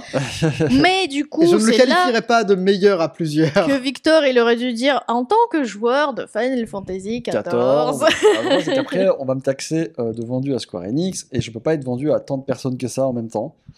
Je Ah bah, vu l'état de Square Enix maintenant, s'ils se font racheter par un géant américain. par un géant américain, Putain, ça me faciliterait la vie. là tu serais vraiment l'homme mec, euh, l'homme Microsoft. Je pense que je recevrais un- une proposition d'emploi à ce moment-là précis. C'est, euh, ils diront, bah, tout est aligné là, monsieur. Mais je te demande de garder en tête ta phrase que tu viens de dire et que tu viens de répéter une deuxième fois. On se tue en ligne. Street Fighter 6. Toi, en tant que joueur de Final Fantasy XIV, Bah, je suis pas d'accord. Non. Bah, tu vois, j'étais un peu surprise de retrouver ce jeu-là parce que justement, Fortnite. Ouais, T'es devenu pro Fortnite. Non, mais il aurait, il aurait parfaitement sa place ici. Pourquoi Street Fighter 6 Bah, pour se tuer voulait- en ligne Peut-être qu'il voulait pas. euh, Parce que c'est un jeu de. Il commence à dater, Fortnite, ils l'ont gardé parce que le suivi sur cette année a Mhm. été bien. Mais autrement, on se tue en ligne, bon, encore récompenser Fortnite, euh, ouais, vite fait. Hein. Ça, ça aurait pas été de très bon goût, effectivement, euh, de récompenser un jeu comme Fortnite qui est sorti il y a très longtemps. Il y a un suivi finalement sur les années, donc très cool. Oui, c'est euh, ça. pour cette- on, on serait retombé dans les fameux euh, qu'est-ce qu'il fait là, tu vois. Oui, mais du coup, j'imagine que là, Street Fighter 6, il est récompensé parce que il a un mode en ligne qui est bien, qui ne bug pas, c'est ça? Qui est très bien. Mais est-ce que. Non, c'est juste parce que Street Fighter 6 est un très bon jeu. Ouais, mais du coup, pourquoi dans cette catégorie, il pouvait pas partir dans les jeux de combat? Bah, il y a une catégorie jeu de combat? Je sais pas, j'ai pas vu encore. Bah non, il y en a pas. Ah, tu vois? Ah, donc il y a même pas de. Ok, très Oui, bien. mais en même Ça, temps, il- il n'y a pas de jeu de combat offline de nos jours. C'est le problème. C'est on se tue en ligne. Ouais, alors je- je- c'est c'est là le, le truc de récompenser, euh, de, de donner des, des, des noms de catégories un peu vagues et, rigolos. Qu'est-ce que ça veut dire on se tue en ligne, les amis? C'est nous, on se tue nous-mêmes, euh, genre à la tâche, ou est-ce qu'on tue d'autres personnes? The Finals, Dans- il aurait pu, hein, mais Oui, euh, elle est un peu. non, il The est Final- arrivé un peu plus tard. The Final, il est arrivé à la fin, et moi je suis euh, pour que quand t'as un jeu qui arrive en décembre, il peut pas arriver et dire c'est moi qui gagne tout. Parce qu'il a l'effet de nouveauté, hype, etc. Mais pour vous préciser, dans la, dans la catégorie où on se tue en ligne, il y avait trois nominés. Il y avait Street Fighter 6, Mortal Kombat 1 et Party Animals. Alors, l'une de ces choses n'est pas comme les autres. C'est-à-dire L'une de ces entre Street Fighter 6, Mortal Kombat et Party Animals, Non, t'es sûr? L'une de ces choses n'est pas comme les Je autres. sens qu'ils avaient besoin d'un troisième jeu pour cette partie. Ils ont fait, il faut qu'on en trouve une. Et Et voilà. il n'y a, pas de, bah, alors, y a- pas de chute. Je suis désolé. Bah non. Mais euh, du coup, Street Fighter a gagné, c'est très bien. Oui, c'est ça, mais le- dans la catégorie, je- du coup, ça. Qu'est-ce qu'ils veulent dire? ASMR petit chien. Ouais, ASMR petit chien. La partie suivante, c'est la stratégie avant tout, avec Pikmin 4, C'était qui les autres nominés? Fire Emblem Engage et Dune Space Wars. Alors, autant les deux autres, je les connais mal, Mhm. euh, autant j'aime bien ce qu'a fait Pikmin 4 avec le Dandoli, le machin, mais meilleur jeu, meilleur jeu de stratégie, vraiment. C'est sympa, ça se rejoue bien, mais euh, c'est pas forcément le truc le plus stratégique auquel j'ai joué. Bah, à côté de ça, cette année, il y a eu euh, Railway Empire 2 qui est sorti, qui est complètement un jeu de stratégie. Ouais, mais dans ce cas-là, ça veut Aussi. dire que tous les jeux de gestion font- sont fondamentalement des jeux de stratégie. Donc je sais pas exactement. Bah, Dune Space Wars, Bah là oui, alors là on est vraiment sur un jeu euh, sur, sur un jeu de stratégie stratégie. Pikmin il est euh, ouais si il a un côté RTS aussi. Hein. Tu fais de la microgestion quand même dans Pikmin. Oui, oui, tu peux le voir comme ça. Ils ont ils ont vraiment réussi à aboutir à quelque chose. Ouais non c'est pas si choquant de le faire gagner, mais c'est pas. Euh... Bon je sais pas si j'aurais voté pour lui tout simplement. C'est le seul jeu auquel t'as joué, t'aurais voté forcément pour lui. Bah dans les trois oui. Meilleur jeu d'action maintenant, Hi-Fi Rush. Ah, Ah Meilleur RPG Baldur's Gate 3, je refuse d'en parler, il a déjà trop gagné. L'important c'est le voyage, Zelda Tears of the Kingdom. D'accord envie- Si vous le dites. Si vous le dites. Meilleur jeu indépendant Sea of Stars. Moi ça me fait plaisir. Moi je suis content. dès qu'il y a de la scie, dès qu'il y a de la star, moi j'aime Oh, tout. moi ouais. j'aime j'aime bien Chrono Trigger, j'aime bien Mario RPG. euh. Ah j'aime bien Sea of Stars. Voilà, Mhm. très content. Les Indeux. Les suites d'Indés. Oui, exactement, les suites des Andés. J'aime bien le titre. Talos Principle 2. Oh, moi, il, m'a dé- il me dépasse ce truc. euh. Talos Principle Ouais. J'ai c'est pas un cerveau trop assez com- fonctionnel. Trop compliqué, c'est ça. euh, cerveau le- devant l'ordinateur, hein, c'est trop. Mais n'empêche, ça fait plaisir de voir un jeu qu'on n'a pas C'est- vraiment vu C'est avant dans marrant, les la autres. catégorie euh, est drôle, mais je la trouve extrêmement spécifique. C'est juste parce qu'on est dans une année où il y a beaucoup de suites d'indés, quoi, j'imagine. Mhm. Il y avait Blasphemous 2 et Darkest Dungeon 2 qui étaient aussi nominés. Mais écoute, ainsi va la vie. Plus belle plume, Baldur's Gate 3, parce que je suppose que s'ils font pas gagner deux fois Baldur's Gate 3 à un truc, ils explosent. Ah, bah oui, oui. Un régal pour les oreilles, Octopus Traveler 2. Peut-être. Il a pas The Prodigy. Il a pas Nine Inch Nails. Il est mignon. Plus beaucoup de crayons pour Dordogne. C'est vrai. C'est vrai. Très belle direction artistique d'un jeu de surcroît français. Cocorico. Et ça fait plaisir parce que du coup, on a plusieurs euh, catégories qui sont concernées aux jeux indés finalement. Et ça fait plaisir. Made in France par Actu Gaming Direct, Chance of Scénar. Oui, oui, oui, j'apprécie qu'un jeu, qu'un site d'actualité généraliste français fasse bah, l'éloge des jeux français. Ça, c'est à saluer. Bah, C'est le minimum demandé, quoi. Bah oui, Est-ce que, est-ce que Jusant pouvait, euh, pouvait prétendre pu. Il aurait pu. oui, oui. il aurait pu, il aurait pu. Moi, j'ai trouvé très cool Jusant. Ouais, pareil. Enfin, ouais, si, Jusant, Jusant. C'est un vrai Jusant, mot, fais attention à comment je dis. On n'arrête pas de me le dire. C'est un vrai mot français qui a un rapport avec la marée, mais euh, je ne sais plus euh, exactement. Adaptation de l'année. Là, c'est moi qui ai fait un quack parce que c'était l'adaptation live de The Last of Us. Dans ma tête, elle était sortie l'année dernière, enfin 2022, mais non. Visiblement non. C'était loin. C'était loin. Good Boy de l'année de Torgal de Final Fantasy XVI. Et le plus surprenant, surprenant c'est que c'est la seule récompense pour Final Fantasy XVI. euh, Alors que la musique était bien. C'est ça, faire gagner la musique d'Octopath Traveler 2 par rapport à celle de Final Fantasy XVI Vous êtes sûr? Vous me fatiguez. Mais du coup, est-ce que cette récompense a été créée uniquement pour Torgal? Oui. Qui était nominé pour ça? D'autres à côté, juste pour voir.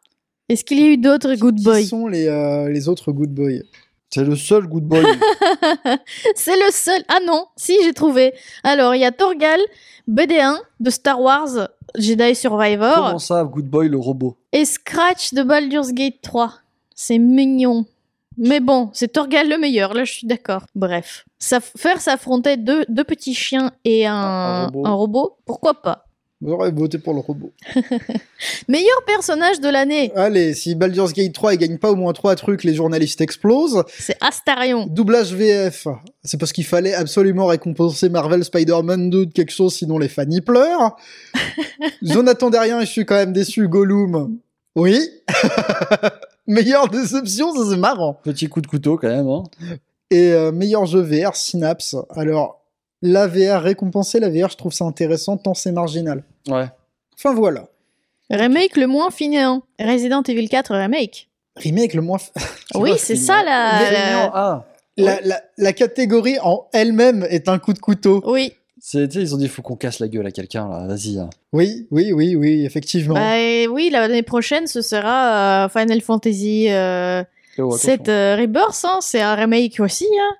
Alors c'est un jeu différent. Ouais, bah ils font tout complètement. euh, Ouais, mais il va se retrouver dans cette catégorie est si on très, continue très, comme très ça. différent quand même. hein. Là, euh, en principe... je le- taquine, je taquine. Oui, je sais, mais là, le, le- autant pour le premier, ça aurait pu être vrai, autant le deuxième, il dévie vraiment. Donc, euh, Mm. meilleur jeu cosy, Faith Farm. J'ai pas joué, je Moi peux pas dire grand chose. Meilleur jeu mobile, Honkai Star Rail. C'est pour ça que les Genshin Impact fans, ils étaient en train de se battre. Ah, le- Genshin Impact, même pas le meilleur jeu de MiHoYo. Parce que Honkai a repris les rênes. Ça y est. Nouvelle génération. Nou- euh, jeu le plus attendu de 2024, FF7 Rebirth, oui.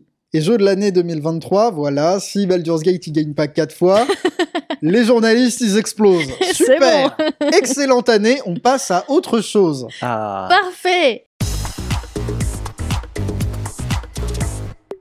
Encore une fois, changement de registre. Bah, un truc assez bon. Pas agréable. On se retourne vers Ubisoft et euh, l'histoire de d'harcèlement moral et sexuel pour les ex-cadres de la société. On en a parlé il y a quelques On en a parlé, ça fait des, semaines ça fait des années, ça fait des mois qu'on en parle. parce que justement on a on avait appris il y a quelques semaines de là qu'ils qu'ils étaient euh, bah, poursuivis qu'ils étaient retenus qu'il y avait cinq En personnes euh, cinq personnes qui étaient retenues grosso modo pour euh, aller suivre toutes ces histoires là En Bah là, encore une fois, je oui. précise que la merde, il y a cinq personnes qui sont poursuivies. Bah, Ils sont retenus. justement là on a la suite de ces événements là Oui. il y a que trois qui restent donc trois qui seront jugés Donc pour deux- harcèlement moral et- euh, et, sexuel. Il y a deux contre qui les charges n'ont pas été retenues, qui sont euh, relaxées, grosso modo. Donc, qui sont les personnes relaxées? C'est la, la RH. Non, c'est contre qui les charges ne sont pas retenues? La RH qui a été accusée euh, d'essayer de protéger, grosso modo, les, euh, ouais. tout à fait les personnes euh, problématiques. Et le vice-président Maxime Belan. Exact aussi, qui, qui a été cité souvent dans cette histoire-là. Donc, contre ces deux personnes, les charges n'ont pas été retenues. Cependant, il y a quand même trois personnes qui restent. On a Tommy François, ex-vice-président du service éditorial, qui était également euh, animateur Sur Game One à l'époque, qui est justement apparemment la personne la plus problématique dans cette histoire-là. Ensuite, on a, n'empêche, le numéro 2 de la société Ubisoft, donc le ex numéro 2, euh, Serge Ascoué, Oui, Asquay. Le- L'ex-bras Voilà. droit d'Yves Guillemot, en fait. Tout hein, à fait, qui essayait de, bah, de couvrir euh, les faits de Monsieur euh, De Monsieur François, mais qui également aussi est euh, accusé euh, d'harcèlement sexuel et moral sur les employés. Et enfin, on a aussi un manager qui, qui reste anonyme. En tout cas, son nom n'est pas cité euh, dans mes sources. Du coup, la troisième personne qui sera jugée pour euh, tous ces actes et gestes et les violences qui ont été commis dans la société. Voilà, voilà. Eh ben écoute, on attend de voir le prochain épisode du coup, hein, en espérant que justice soit rendue quand même. Ben ouais. Mais, mais, mais, on peut pas s'empêcher de se quitter sur quelque chose de positif. Oui, Tout à c'est fait. Elena qui a insisté pour ça. Dernière news de ce podcast, c'est, on va dire, notre petit point culture pour ne pas partir sur des notes Notre très tristes. Petit point culture. Il faut un petit jingle là. Oui, notez ce jour sur votre calendrier, euh, 9 février 2024. Il aura un orchestre symphonique de The Legend of Zelda disponible pour tous et toutes, partout, parce qu'en fait, bah, il sera tout simplement diffusé sur YouTube. C'est ça, il a été préenregistré. Voilà, c'est Il un était censé être diffusé au Nintendo Live 2024. C'est ça. Voilà. Et du coup, vous allez pouvoir euh, bah, écouter ce, spectacle-là, ce concert-là en direct sur YouTube. Voilà, voilà. Donc, euh, en 9 février à 5h du matin, Yes, bah moi, tu sais quoi? Ou J'avais rien à 8h faire. du matin. À ce À moment-là, 5h du matin. à 5 heures, je me réveille pétante pour écouter ça. Parce que bah, je suppose qu'il y aura quand même une rediff. Bref, Bah, bien il sûr, faudra vérifier. Ce sera pas euh, un direct, genre en mode hop, on coupe 5 heures du mat. Bonne nuit tout le monde. Ah, apparemment, ce sera 14h pour euh, la France. Ah, Donc, ça va. 5 heures du mat, heureusement, j'aurais Ouais. été en mode. pff, Mais bon. Voilà, ça reste au milieu de la journée. Mais bon, grosso modo, ce sera disponible sur YouTube. Voilà, voilà. Eh ben, merci beaucoup pour cette note un peu plus positive, un peu plus musicale. Ça fait plaisir. Et du coup, Bah du coup, je vous remercie tous les deux pour avoir participé à ce podcast. quoi? C'est déjà la fin? Oui, c'est Oh fini pour aujourd'hui. On va se retrouver la semaine prochaine. J'espère euh, cette fois en équipe complète avec Oui. euh, Bah là, Florian la, et la Brandon. fulgurante a encore frappé. Je vous avais oublié de le préciser, donc je me permets hein, de fermer cette parenthèse en disant que faites attention, lavez-vous bien les mains quand Oui. vous rentrez. C'est euh, on- c'est pas les gestes barrières, mais il faut quand même se laver les mains. Quoi, parce que- Bah, au milieu, elle peut rester propre. En tout cas, si vous habitez à Poitiers, parce que visiblement, il y a quand même beaucoup de gens qui ont la diarrhée, euh, en particulier dans notre cercle restreint. Ah. Peut-être qu'on se pose des questions. Oui, euh, de, de temps en temps, de semaine en semaine. qu'on change de, de truc. Bah là, c'est quasiment 50% des effectifs qui ont une chiasse explosive. Toutes les deux semaines, c'est trop. Toutes les deux semaines. Peut-être c'est ce qu'on mange, il faudrait qu'on on réfléchisse. Ouais. Bref, Merci Victor pour toutes ces précisions euh, sur le transit intestinal dans l'équipe. parce que je pense qu'il y a des gens qu'on a commencé, ils ont fait pourquoi ils sont pas là? Ils ont la diarrhée? Ils vont le dire. Est-ce que quelqu'un va le dire? On l'a dit. Voilà. Euh, J'espère que vous voilà. êtes contents. Et euh, c'est sur ça qu'on va se quitter. C'est génial. Parfait. Bah bon appétit si vous comptez manger. N'oubliez pas de vous laver Bah, les nous, mains. on va manger en tout Salut. cas, et je peux vous dire qu'on va se régaler. Ouais. Ciao. Salut. Tchou